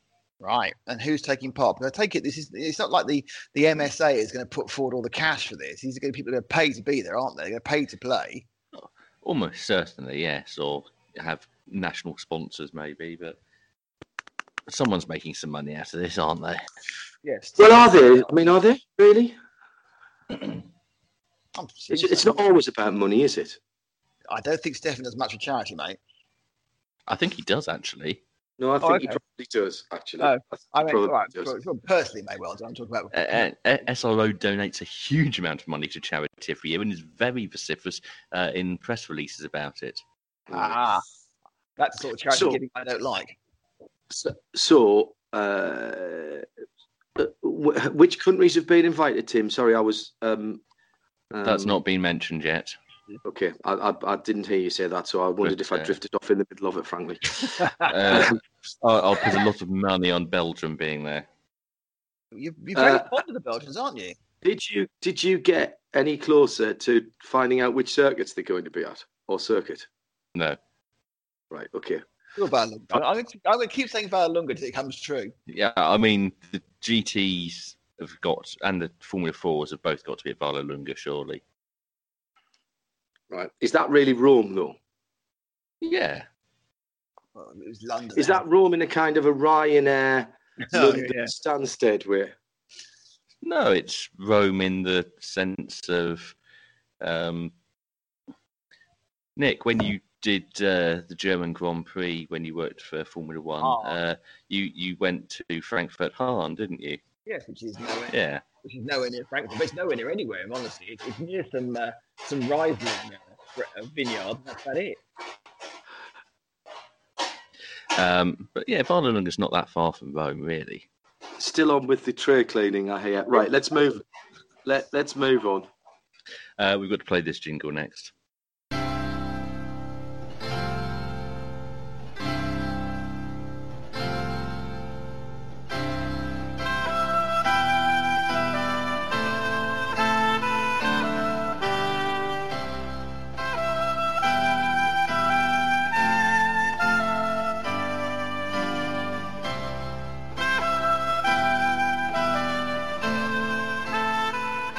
Obviously, uh, because this is uh, one of the funniest stories of the uh, week, don't you think? Well, well, hang on. I think one of the funniest things is that every time you talk, notice when I'm talking, there's very little noise coming from behind you. But the moment that you try to say something, Yes. It's like they're all rattling now. Metal, flags. Um, I don't know if you can hear Bon Jovi coming from the other side as well or not. I, I- I hope not, because we're not licensed to play that here. That'll get us shut down. Uh, this is, of course. I really hope they're halfway there because it's getting on my nerves. Uh, Trey Woman has now gone. I, I see if she might be back. Hey, woman, Stray woman. isn't that one of your relatives? ah, uh, right, sorry. So, what's the story? Uh, this is Rich Energy, Ah, yes. and they and their court case of music was Crown Courts, as uh, I'm sure all regular listeners will know. Yes. Um, uh, Rich Energy was taken to court by the British bicycle company Whyte Bikes for copyright infringement involving the Stag logo, which appeared as almost an exact copy of the cycling company's Stag logo. Uh, a ruling by the Intellectual Property Enterprise Court which declared Rich Energy stag logo was invalid, uh, forbids the company from using its logo after July the 17th. Which is interesting because only a couple That's- of days ago, That's only two weeks away. right, only a couple of days ago, they released um, the energy company, the drinks, alleged drinks company um, concerned, uh, released a, a photograph of a motorcycle in its full livery, still including the horns, by the way, that they keep calling it. Apparently, that particular drink gives you horns. Um, please, they're antlers if they're anything, um, and they do belong to Whyte Bikes. Um, that is going to compete at the TT in 2020, apparently. Delightful. Mm. We we covered this a few weeks ago, and um, there's uh, what was it? They said there was 90 million. I've had 90 million cans made, and they said how many have been filled? And he went, oh, I don't know.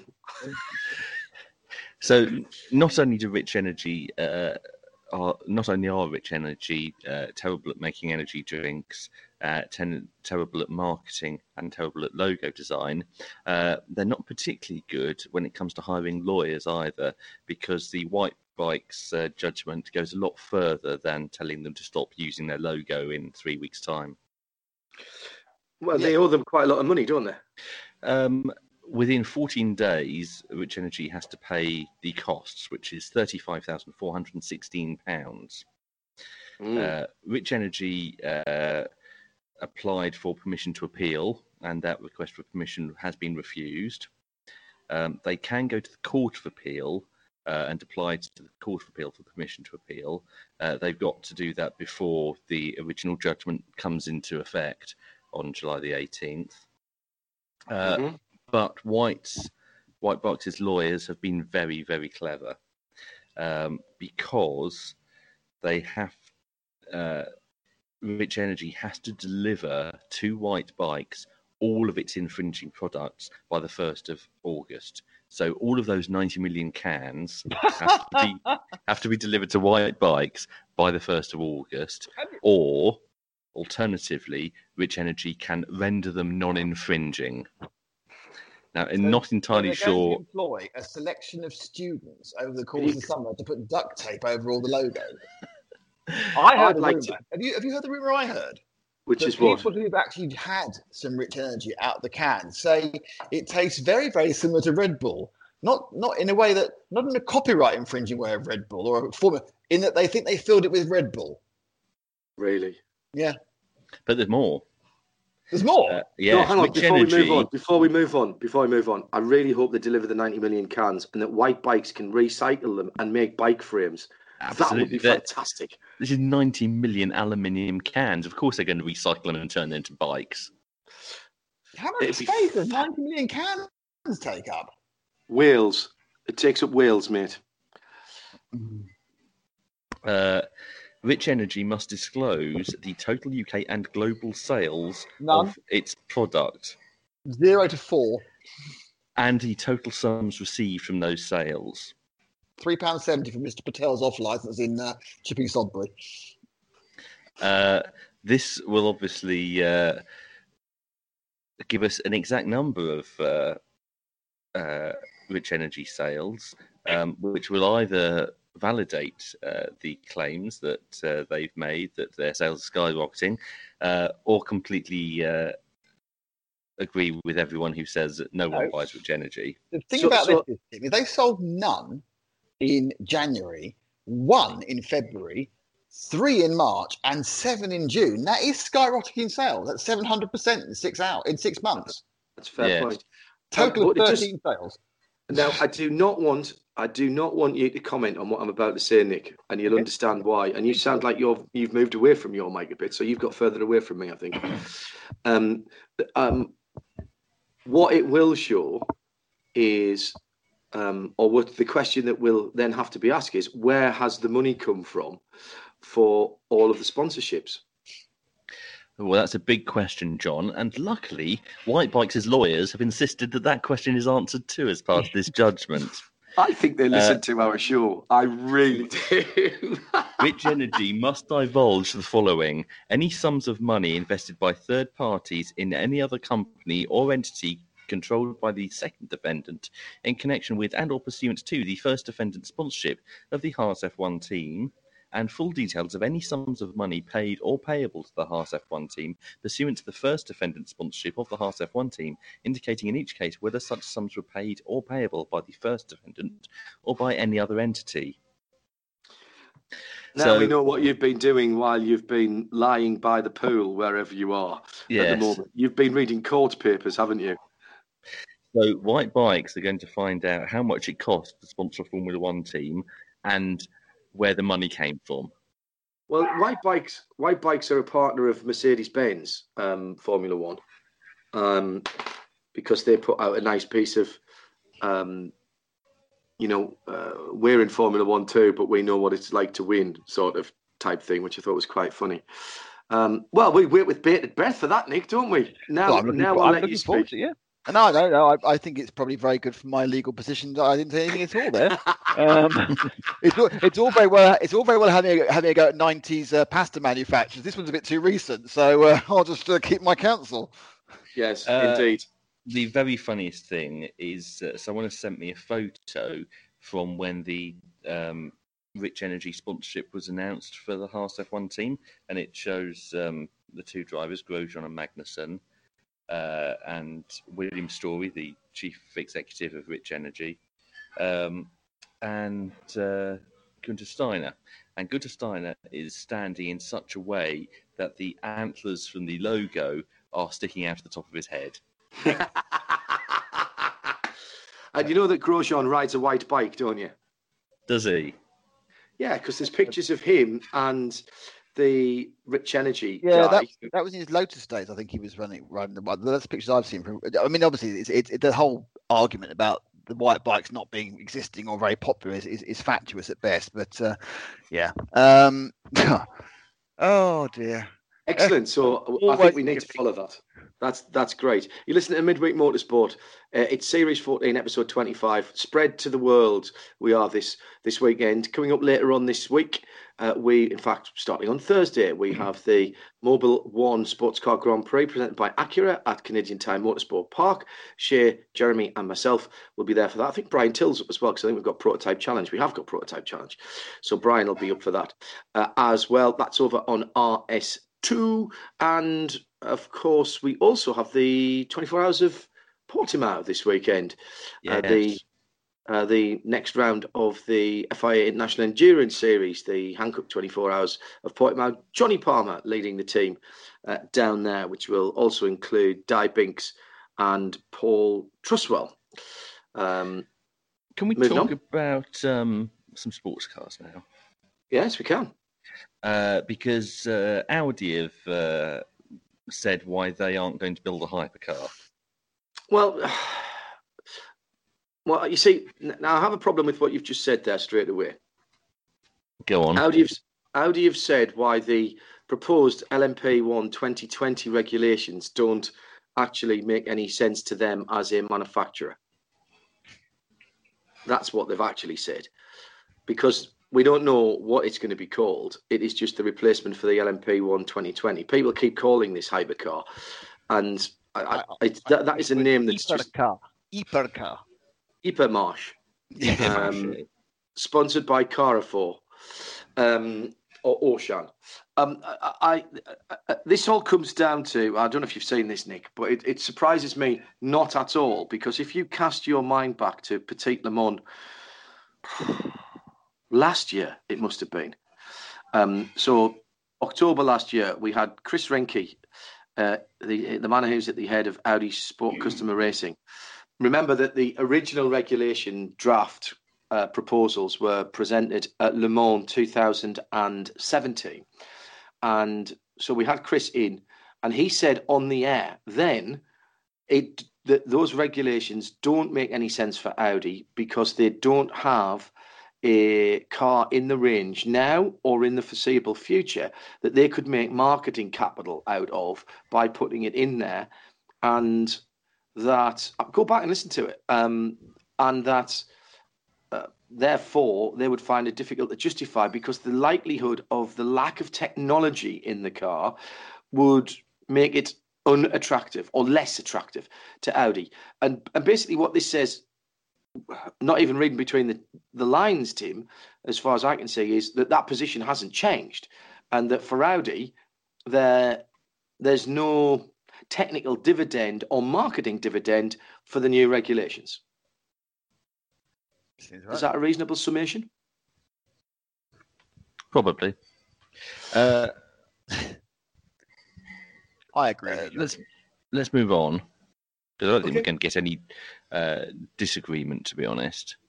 Um, and can I say one thing? I want to. I want to be. Uh, I don't want people to think that we we here or me as an individual have been negative about these regulations. Far from it.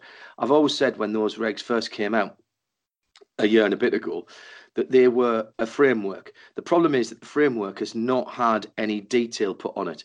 And even recently, speaking to manufacturers who are going to be involved in it, there's still a frightening lack of clarity and detail coming from the technical side of the people writing those regulations um, to the point where things like um, overhangs, floors, uh, dimensions aren't yet set in stone. Now, there's, I, I, understand from the other side, from the the ACO technical department uh, under Vincent Beaumesnil, um, uh, who mm. they want to leave it as open as they can to try and bring as many people in. Hence the volte-face on um, mandatory hybrid systems that will bring um, Aston Martin in with the Valkyrie.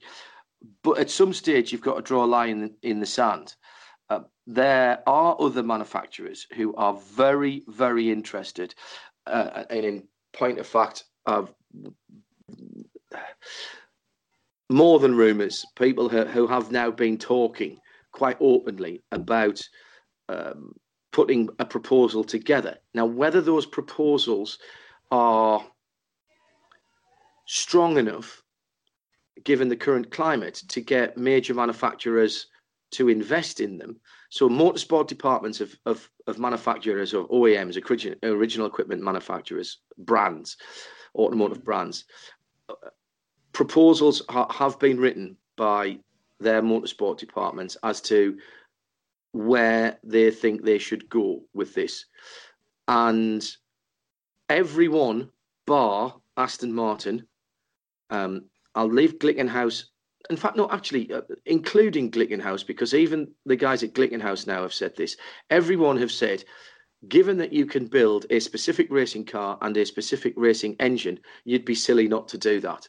So trying to turn even a very highly developed hypercar into a race car, even with the lack of understanding of what the final regulations will be, you might as well build a risk. Uh, might as well build a proper race car. And and Glickenhaus, Jim Glickenhaus has said that it's actually cheaper to build a bespoke racing car than to try and build a road car. It will have a lot of the same bits. It will have a lot of the same styling cues as the Glickenhaus, but effectively underneath it will be a prototype. So build a prototype. If necessary, get somebody to build you an engine or build yourself an engine and go racing. Uh, so trying to build it out of a, an existing road car, you're already facing compromises, even a, a high level one. But even at that point, you've still got to get people to commit to a lot of investment, a lot of investment, um, significantly, maybe 10 times as much as it costs to run a DPI. Wayne Taylor uh, recently quoted on Sportscar 365 John Dagys's website, as saying it was costing them $5.6 million to run a single car. Um, that didn't include the development costs of that car, obviously. And you are talking about a minimum of 50 million uh, and possibly more than that to run a couple of cars, albeit in the FIA WEC and, and at Le Mans. That, that is the bare minimum of, of budget that the people that I've been talking to are committing to or trying to get their boards to commit to. So it's it's still a difficult time. We've got Toyota who want to do it. We've got Aston Martin who are probably the furthest along because they have actually got a concept. That's the advantage that they've got. Um, there are other manufacturers in the wings, Glickenhaus included, Koenigsegg uh, still um, making the right noises. Um, and there are at least another couple, some of which we've mentioned in the past, some of which we haven't. But until they decide what they're doing, that's their stories and not ours to break. So um, I, I really don't care as long as we get good racing. Um, I think the opportunity for I said right at the start, and I'll say this again, and this is why I'm excited about these regulations. I'm not sure that this is what the ACO want, and I'm sure it's not what the OEMs want. But for example, if um, Red Bull wanted to go and win Le Mans and win a world championship with a car with their name on it, or anybody wanted to do that, these regulations give you the opportunity because you don't have to be a manufacturer. You do not have to build a certain amount of cars. It does not have to be built on a street car chassis. So if um, Rich Energy had the money and wanted to go and do it, there's nothing to stop them commissioning someone else to build a car, build an engine, put it in, and win Le Mans, building a pure prototype. Now, whether Toyota and Aston Martin and any of the other OEMs would think that that was good for them um, is debatable. But I think it's fantastic that you've probably got somebody like Oreca or Dallara. It's a shame Lola's not around to do it. Multimatic in the States and and and Dome in in Japan who could be building cars and getting some investment from somebody to go out and win Le Mans as a manufacturer, go out and win Le Mans as a manufacturer. It it it it, it could be another start of another glory glorious years. But I'm not sure it's it's what the OEMs want. I think they want to dominate, and we've seen that with the DPI situation in the states. So uh, we'll see. But let's be positive about this. It's happening. It's happening in just under just over a year's time, and we should celebrate it and and and get excited about it because I can't wait to see these cars when they get on the grid into the carousel for the final time, halfway round the final four miles of four hours. In fact, we're over four hours of racing. Once again, the American Le Mans Series over delivers in terms of entertainment as Guy Smith comes through the kink for the last time. Lucas Luhr will surely have a look at Canada Corner. He must try and do it. He's going to have to come from a long way back. I don't think he's going to be close enough at Canada Corner. He's going to have to make it, I think, at turn 14. Uh, he's very, right on Guy Smith's tail as they go up the hill now. Just two more corners to go. Well, he's shown that he can stick it up the inside going into the last corner. It's now or never for Lucas Luhr, and it's now, and he's done it. He had to make it stick, but he's gone wide, and here comes Smith. A drag oh, race. We got a drag race. And it's a little. Who's got the ponies? Who's got the ponies? It's got to be the Mazda. The Mazda has beaten the Honda up the hill. Wow. And that is extraordinary. Wow. Fantastic. Well, fantastic action, unforgettable stuff from 2012. Road America, uh, Guy Smith and Lucas Luhr going at it right to the very end of the race. And that was the last time that a Mazda was in victory lane in what I think we can call uh, IMSA competition. John De Sports Car 365's creator and founder and editor, uh, is with us now. It's been a long time coming. Um, I wonder if that makes it slightly sweeter, even for the guys at Mazda, and particularly John Doonan, who's been with the programme all that time. John, good evening. Welcome along. Yeah, great to be on again, uh, John. Yeah, it was an unbelievable weekend for for that organization. The you know it's a long time coming, like you said. Um, they came so close on a number of occasions. I think um, WeatherTech Raceway Laguna Seca last year. I think um, Harry Tincknell was mentioning it, like you know he was having flashbacks of that, of not having not having that mistake happen again. You know they, they nearly pulled it off there last year, and um, what an amazing race! You know, I, I, was really, really impressed with not only their pace but the the charge from Penske at the end, and um, it, it, made for a, a really uh, great ending. I, I, John John Doonan is one of those infectiously brilliant and just he he has so much enthusiasm. It's his infectious enthusiasm for the sport that I dare say that everybody other than the guys who they beat in, in Penske particularly were, were delighted for them up and down the pit lane.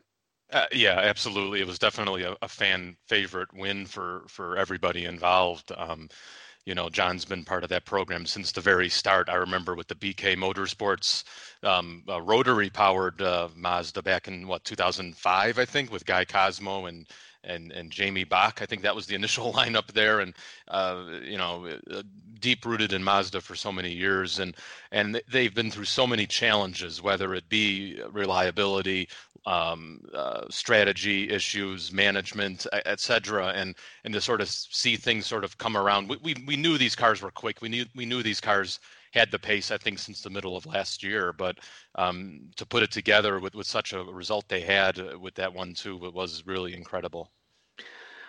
And how much does that mean for the program? We know that they're going into a TCR. We assume they're going into yeah. a TCR program with the new Mazda 3, which was uh, released recently.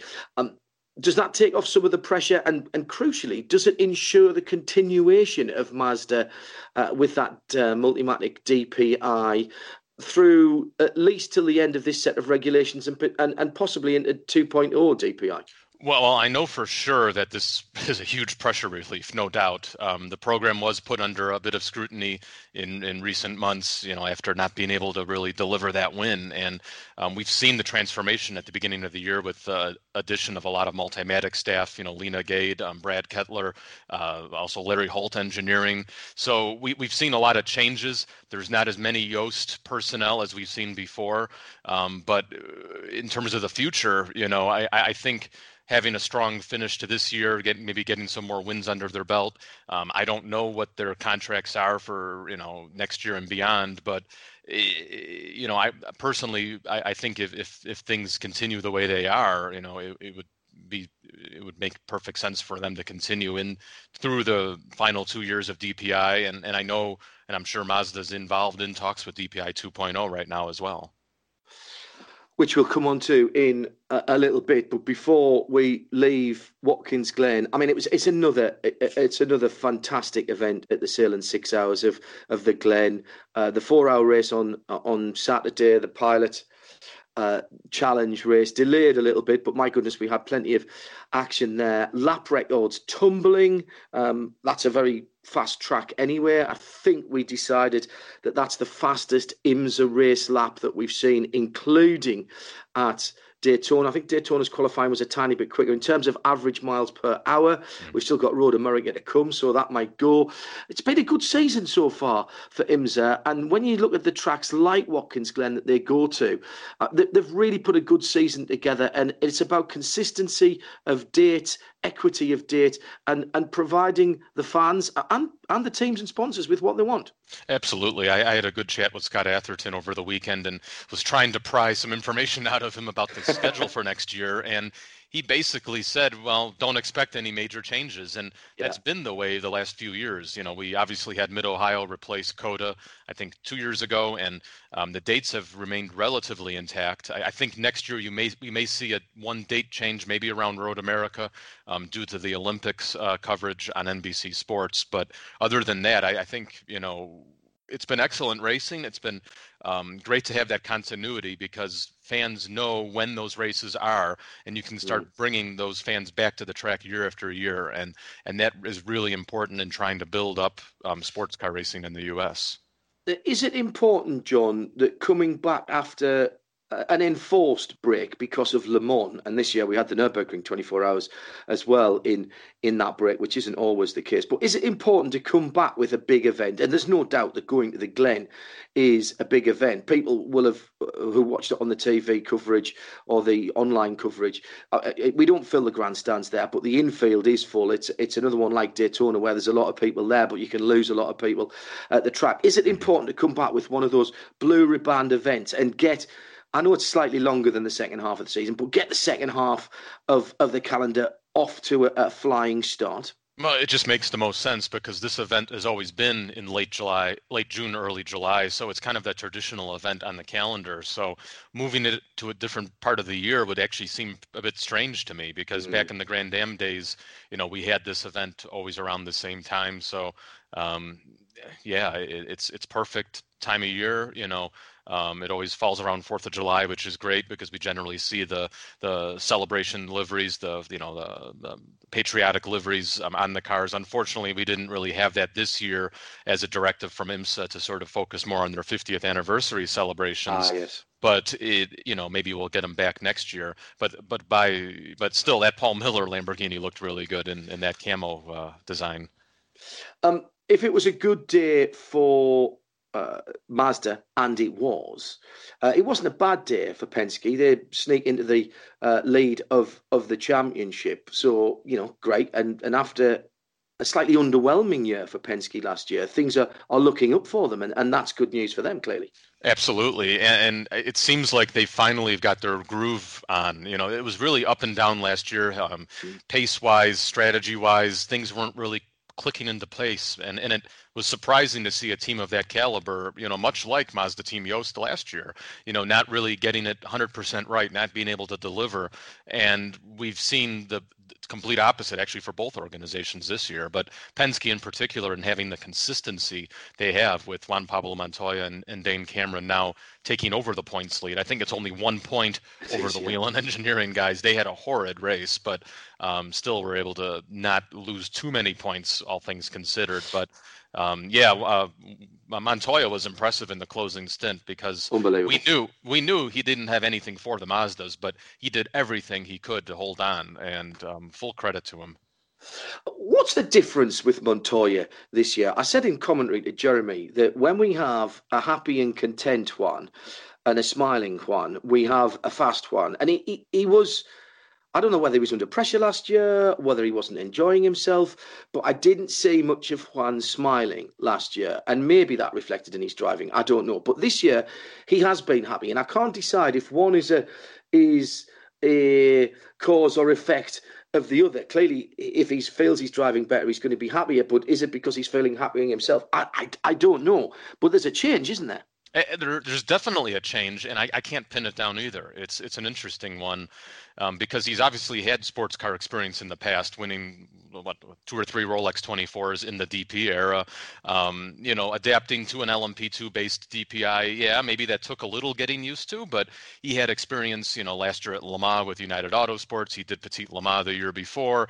So I, I don't think it was the car or, or, the package or anything like that, but it, it may have just been a, it may have may, may have just be a, a, change of attitude for him, you know, realizing how big IMSA has grown. You know, it, it always interested me when Penske arrived in the championship when they announced the likes of Helio Castroneves and Juan Pablo Montoya. Those are two superstars in the sport, and you, you'd almost almost think that going into IMSA is a bit of a downgrade for them for their full season mm-hmm. program, and and maybe it, it once he realized how big IMSA really is and what it's growing to and the manufacturer involvement and the exposure globally, maybe it made him realize what he's really in and to appreciate the competitiveness of the championship and, and, and where, you know, how great DPI racing is right now.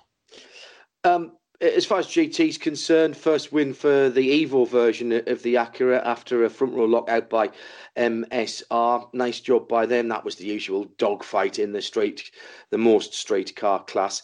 Porsche uh, hid their light under a bushel a bit after actually not a great start to the weekend with various problems, but came good in the race. They were chasing setup, they were chasing electrical gremlins.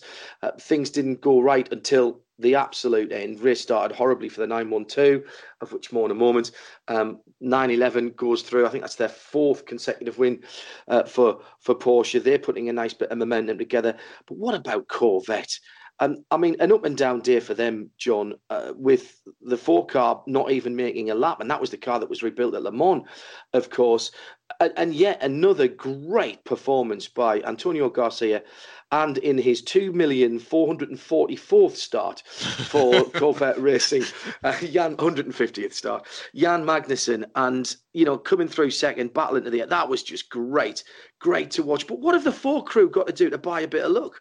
I have no idea because I, I, spoke to Ollie Gavin before the start of the race when it became apparent they were using their spare chassis that um, brought them a lot of success in the past. That was the car you know they'd used through the 2016 season that um, they had won the the Rolex 24 in the the Mobil 112 Hours of Sebring, the Corvette's 100th overall win in overall comp 100th class win in overall mm. you know series competition and then the championship. And and Ollie was delighted to be back in that car and he didn't even get to drive in the race. Uh, it was just it was just unbelievable. I, I I, don't know and, and it's you can't pin it down to anything. It was you know a bit of frantic driving at the start of the race. You know the 912 definitely was in my in my mind a little bit too aggressive at the start with with um, Vanthoor, and it ended up in another destroyed Corvette. Luckily, in this case, it appears that their chassis isn't damaged and they're they're able to repair it for this weekend at CTMP, and that's a good thing considering their other damaged car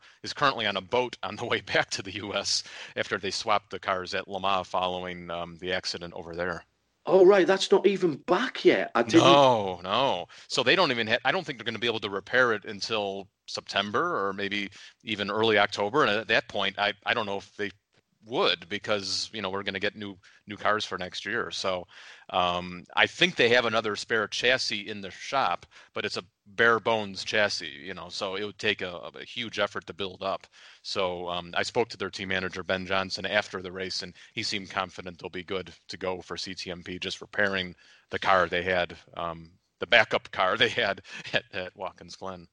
Yeah, I, I, and well, yes, let's keep our fingers crossed for that. Another team that have uh, some work on their hands after uh, Watkins Glen is Rahal Letterman Lanigan with that nasty looking fire. Not sure what caused that in the in the refueling. They weren't having a uh, a great day, but they showed a little bit of pace at various times. But I believe they're going to get the MTEK cars from. I'm not sure if they've got them already, John, but certainly I was told at the Nurburgring that those cars were either on their way or already with RLL. Yeah, that's what I had heard as well, and I guess it's a, t- it's a timing issue there, um, whether they need to, you know, whether those cars would be ready for a potential replacement this weekend at CTMP. I think Rahal actually has a third car. I think they use for testing, so they may end up being okay. Haven't been able to talk to anybody over there just yet, but um, I'm sure once we get to CTMP, um, we'll be able to get to the bottom of that. But yeah, they'll definitely have a big arsenal of of equipment, um, at least for the you know second you know last few months of the championship and even into next year. Um, the M8 program for at least BMW standpoint is confirmed for next year. We believe with Rahal again, so mm. um, it, will be interesting to see what they use with those that equipment. Maybe they can even field a third car at, at Daytona or something for for the Rolex. Uh, and, and, here's a question that I'll throw out there because it's been asked, asked of me and I don't know the answer. Um, although I think I know what the people involved would like to happen. Let's assume it is Rahal Letterman Lanigan who run the cars again next year. Yeah. I don't think there's any reason not to do that. There's no reason why those BMWs couldn't go back to Le Mans as, a, as an IMSA entry for Le Mans, is there? Absolutely. And I asked Jens Marquardt that um, during the Le Mans week, and he didn't want to answer. He didn't want to say it's a possibility. He said, "Let's get." He let's. He said, "Let's get through the Le Mans this week." And um, see what happens. But um, I know Bobby's been really itching to get back to Le Mans.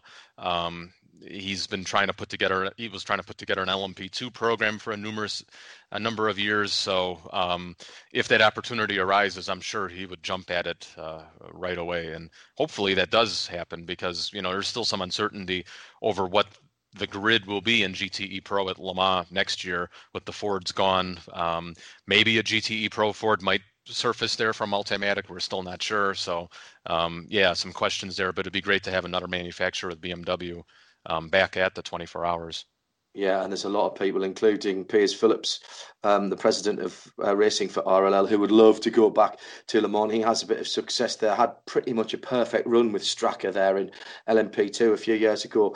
Now, uh, let's look forward to this weekend, John. Um, another classic North American road circuit, by no means as smooth as what we had last weekend, but always throws up some fantastic uh, racing for IMSA in our trip over uh, over the border here to Canada. Um, what can we expect? Who, in terms of the prototypes, I mean, can Mazda do it again? Is it a Mazda track, or do we expect to see the Cadillacs come back? They they didn't have the greatest run uh, at the weekend at Watkins Glen. Yeah, I, think it's going to be tough for Cadillac unless there's a BOP change, um, and I'm not too sure if this is one of those weekends that will allow for that. Uh, IMSA has a new rolling BOP system where they take the average from two races, and, um, and they're, they're allowed to make a certain limited number of changes um, between weight and, and power. And I'm not sure if this could be a, a race for that for the, the, the, the Cadillacs or not. Um, they seem to have generally struggled in, in you know recently. I, I, would have to say so. Mm. Um, I'd put my money on either or on, either Penske or Joest again. Um, Mazda should be strong. I, I, think that you know I think most of the tracks we'll go to for the second half of the year that car will be good at. So um, you know, we could be on the start of a, a real big swing for for that team. Um, earlier on, we were talking. Uh, I can't wait to get there, and we'll see you there when you arrive. Uh, the you get the uh, the press room uh, underneath where we are, so we can yep. stamp on your heads uh, and make and make noise if uh, if we don't like what you're writing about us. Um, so always enjoy my, my trip up to up to Canadian Tire Motorsport Park, not not least because of the opportunity to talk to Ron Fellows and the management up there who really know how to get things done correctly. Um, earlier on in the show, there's a couple of things that I want to run past you. We, we talked about um, Jose Maria uh, Lopez uh, and um, and how lucky he is possibly still to have a, a Toyota drive. He's mm. he's just been named as an Audi driver at the 24 Hours of Spa, which might be a little more in his wheelhouse. Yeah, um, that was a bit of a surprise for me. I wasn't expecting to see that. Um, I'm not sure how much affiliation from Audi he's getting there. That's one of the Monteplastic by Land entries. That's um, it's it's nominated for Intercontinental GT Challenge points, so it's an Audi nominated car, but it's not an Audi sport car per se. So mm. the other entries have the direct factory support um, for the 24 hours. This one doesn't. Um, but it was the same way last year, and they ended up getting a podium. I think they were the highest placed Audi in that in that race in, in 2018. So um, great for for Pechito. You know, I think his last GT drive came in the FIA GT1 World Championship um, quite a while ago.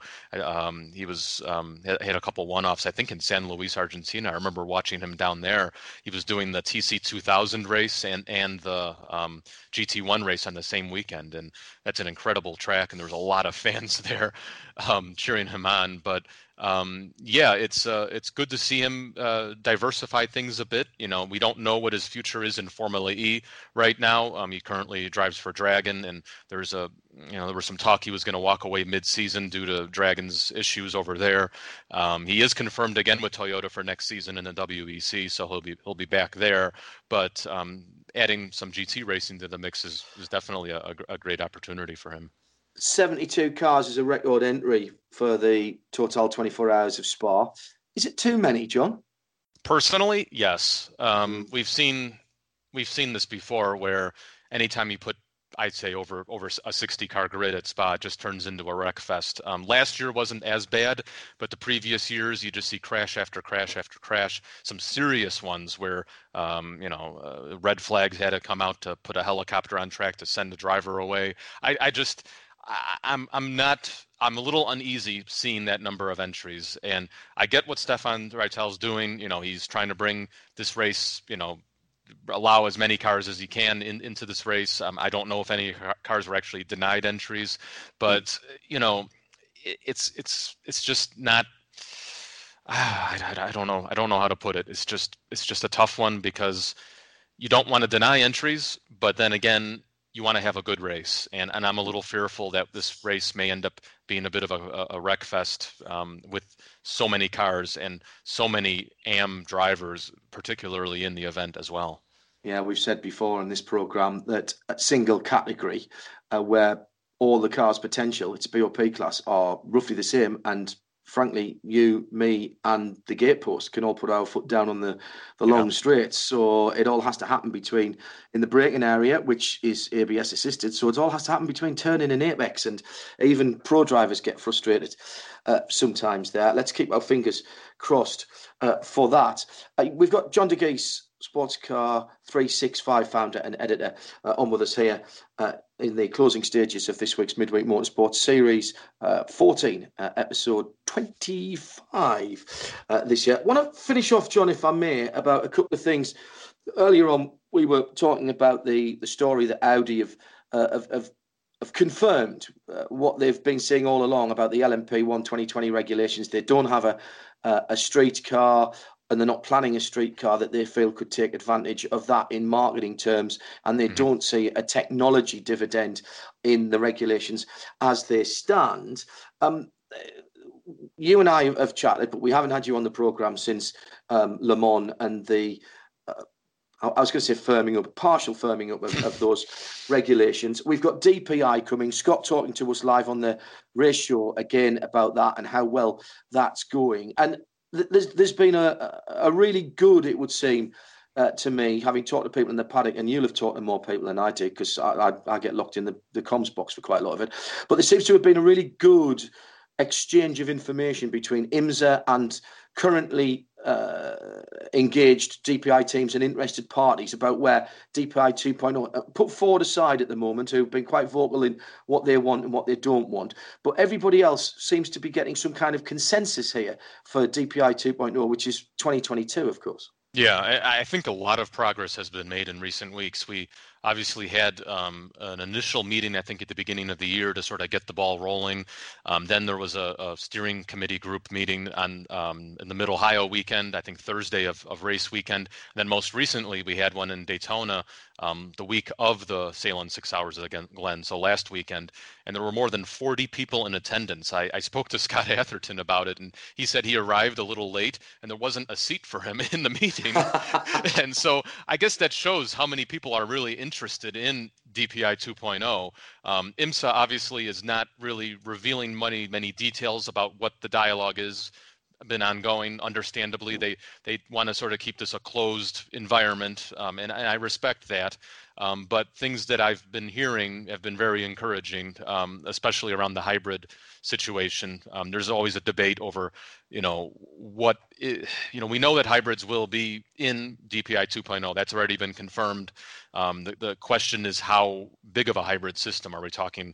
A, a 48 volt low low mild you know style hybrid or something a little bit larger um, that's still nowhere close to what we saw with LMP1 hybrid you know back in the or, you know the glory days of uh, of WEC or still currently with the with the Toyota and LMP1 but um, it seems like the last meeting focused a lot on the hybrid um, technology about how it'll be implemented how the safety measures will be used at the track um, how teams, drivers, corner workers will be educated about it. And it was a very well orchestrated meeting. Um, there seemed to be everybody was complimenting how well it was run. Um, but as of now, from what we understand, at least, it seems that most manufacturers are in favor of a higher voltage option, um, which could give cars upwards of 100 horsepower of, of boost of electric motor of electric power.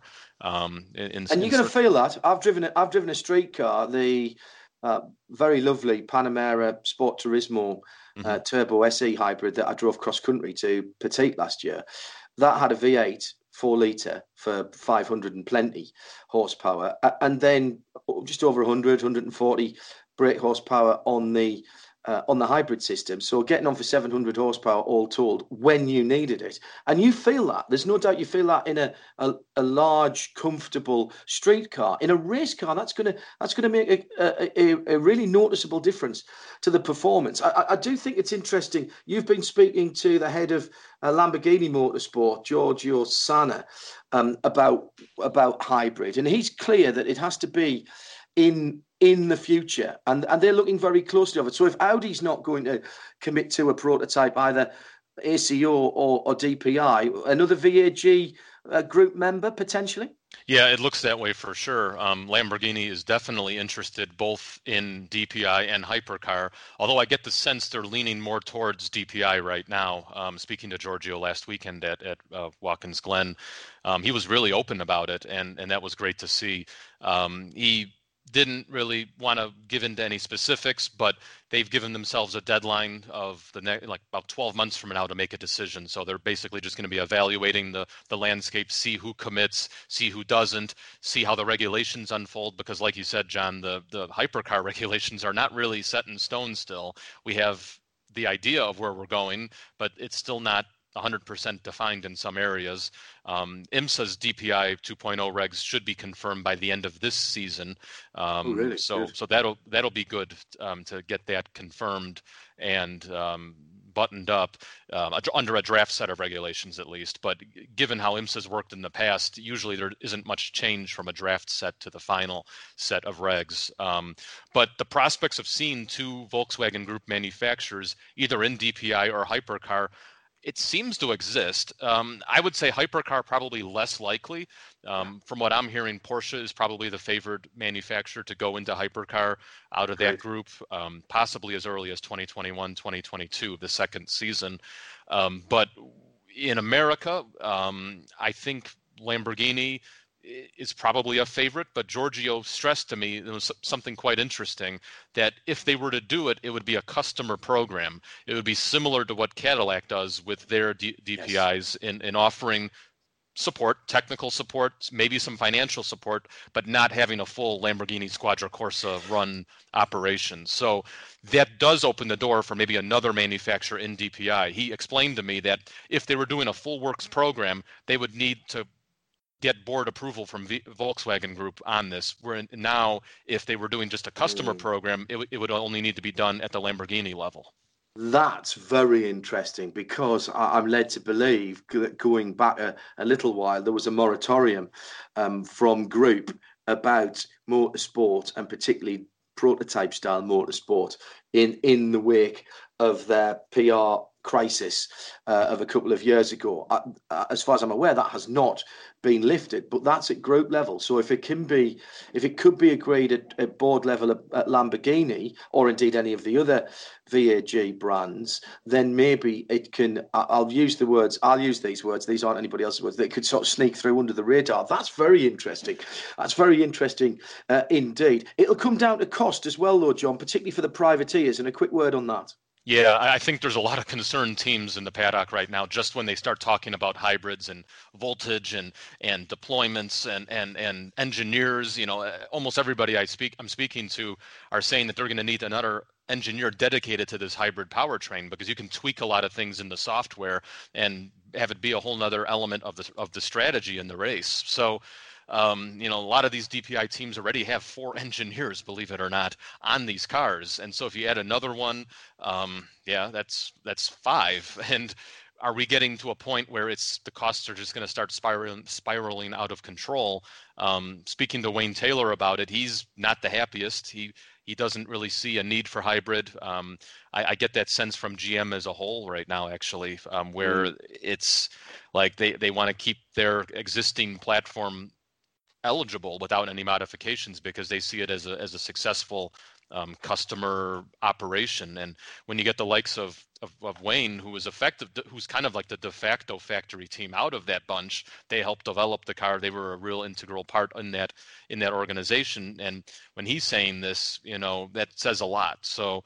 Um, I think IMSA has to be really careful on, on how far they go with hybrid and um, and really what they want this class to be, whether it, it's a works full works factory uh, category or a, a mix of what we see now with with, with customer teams and um, semi works teams with some factory teams like, like like we see with Acura and and and Mazda.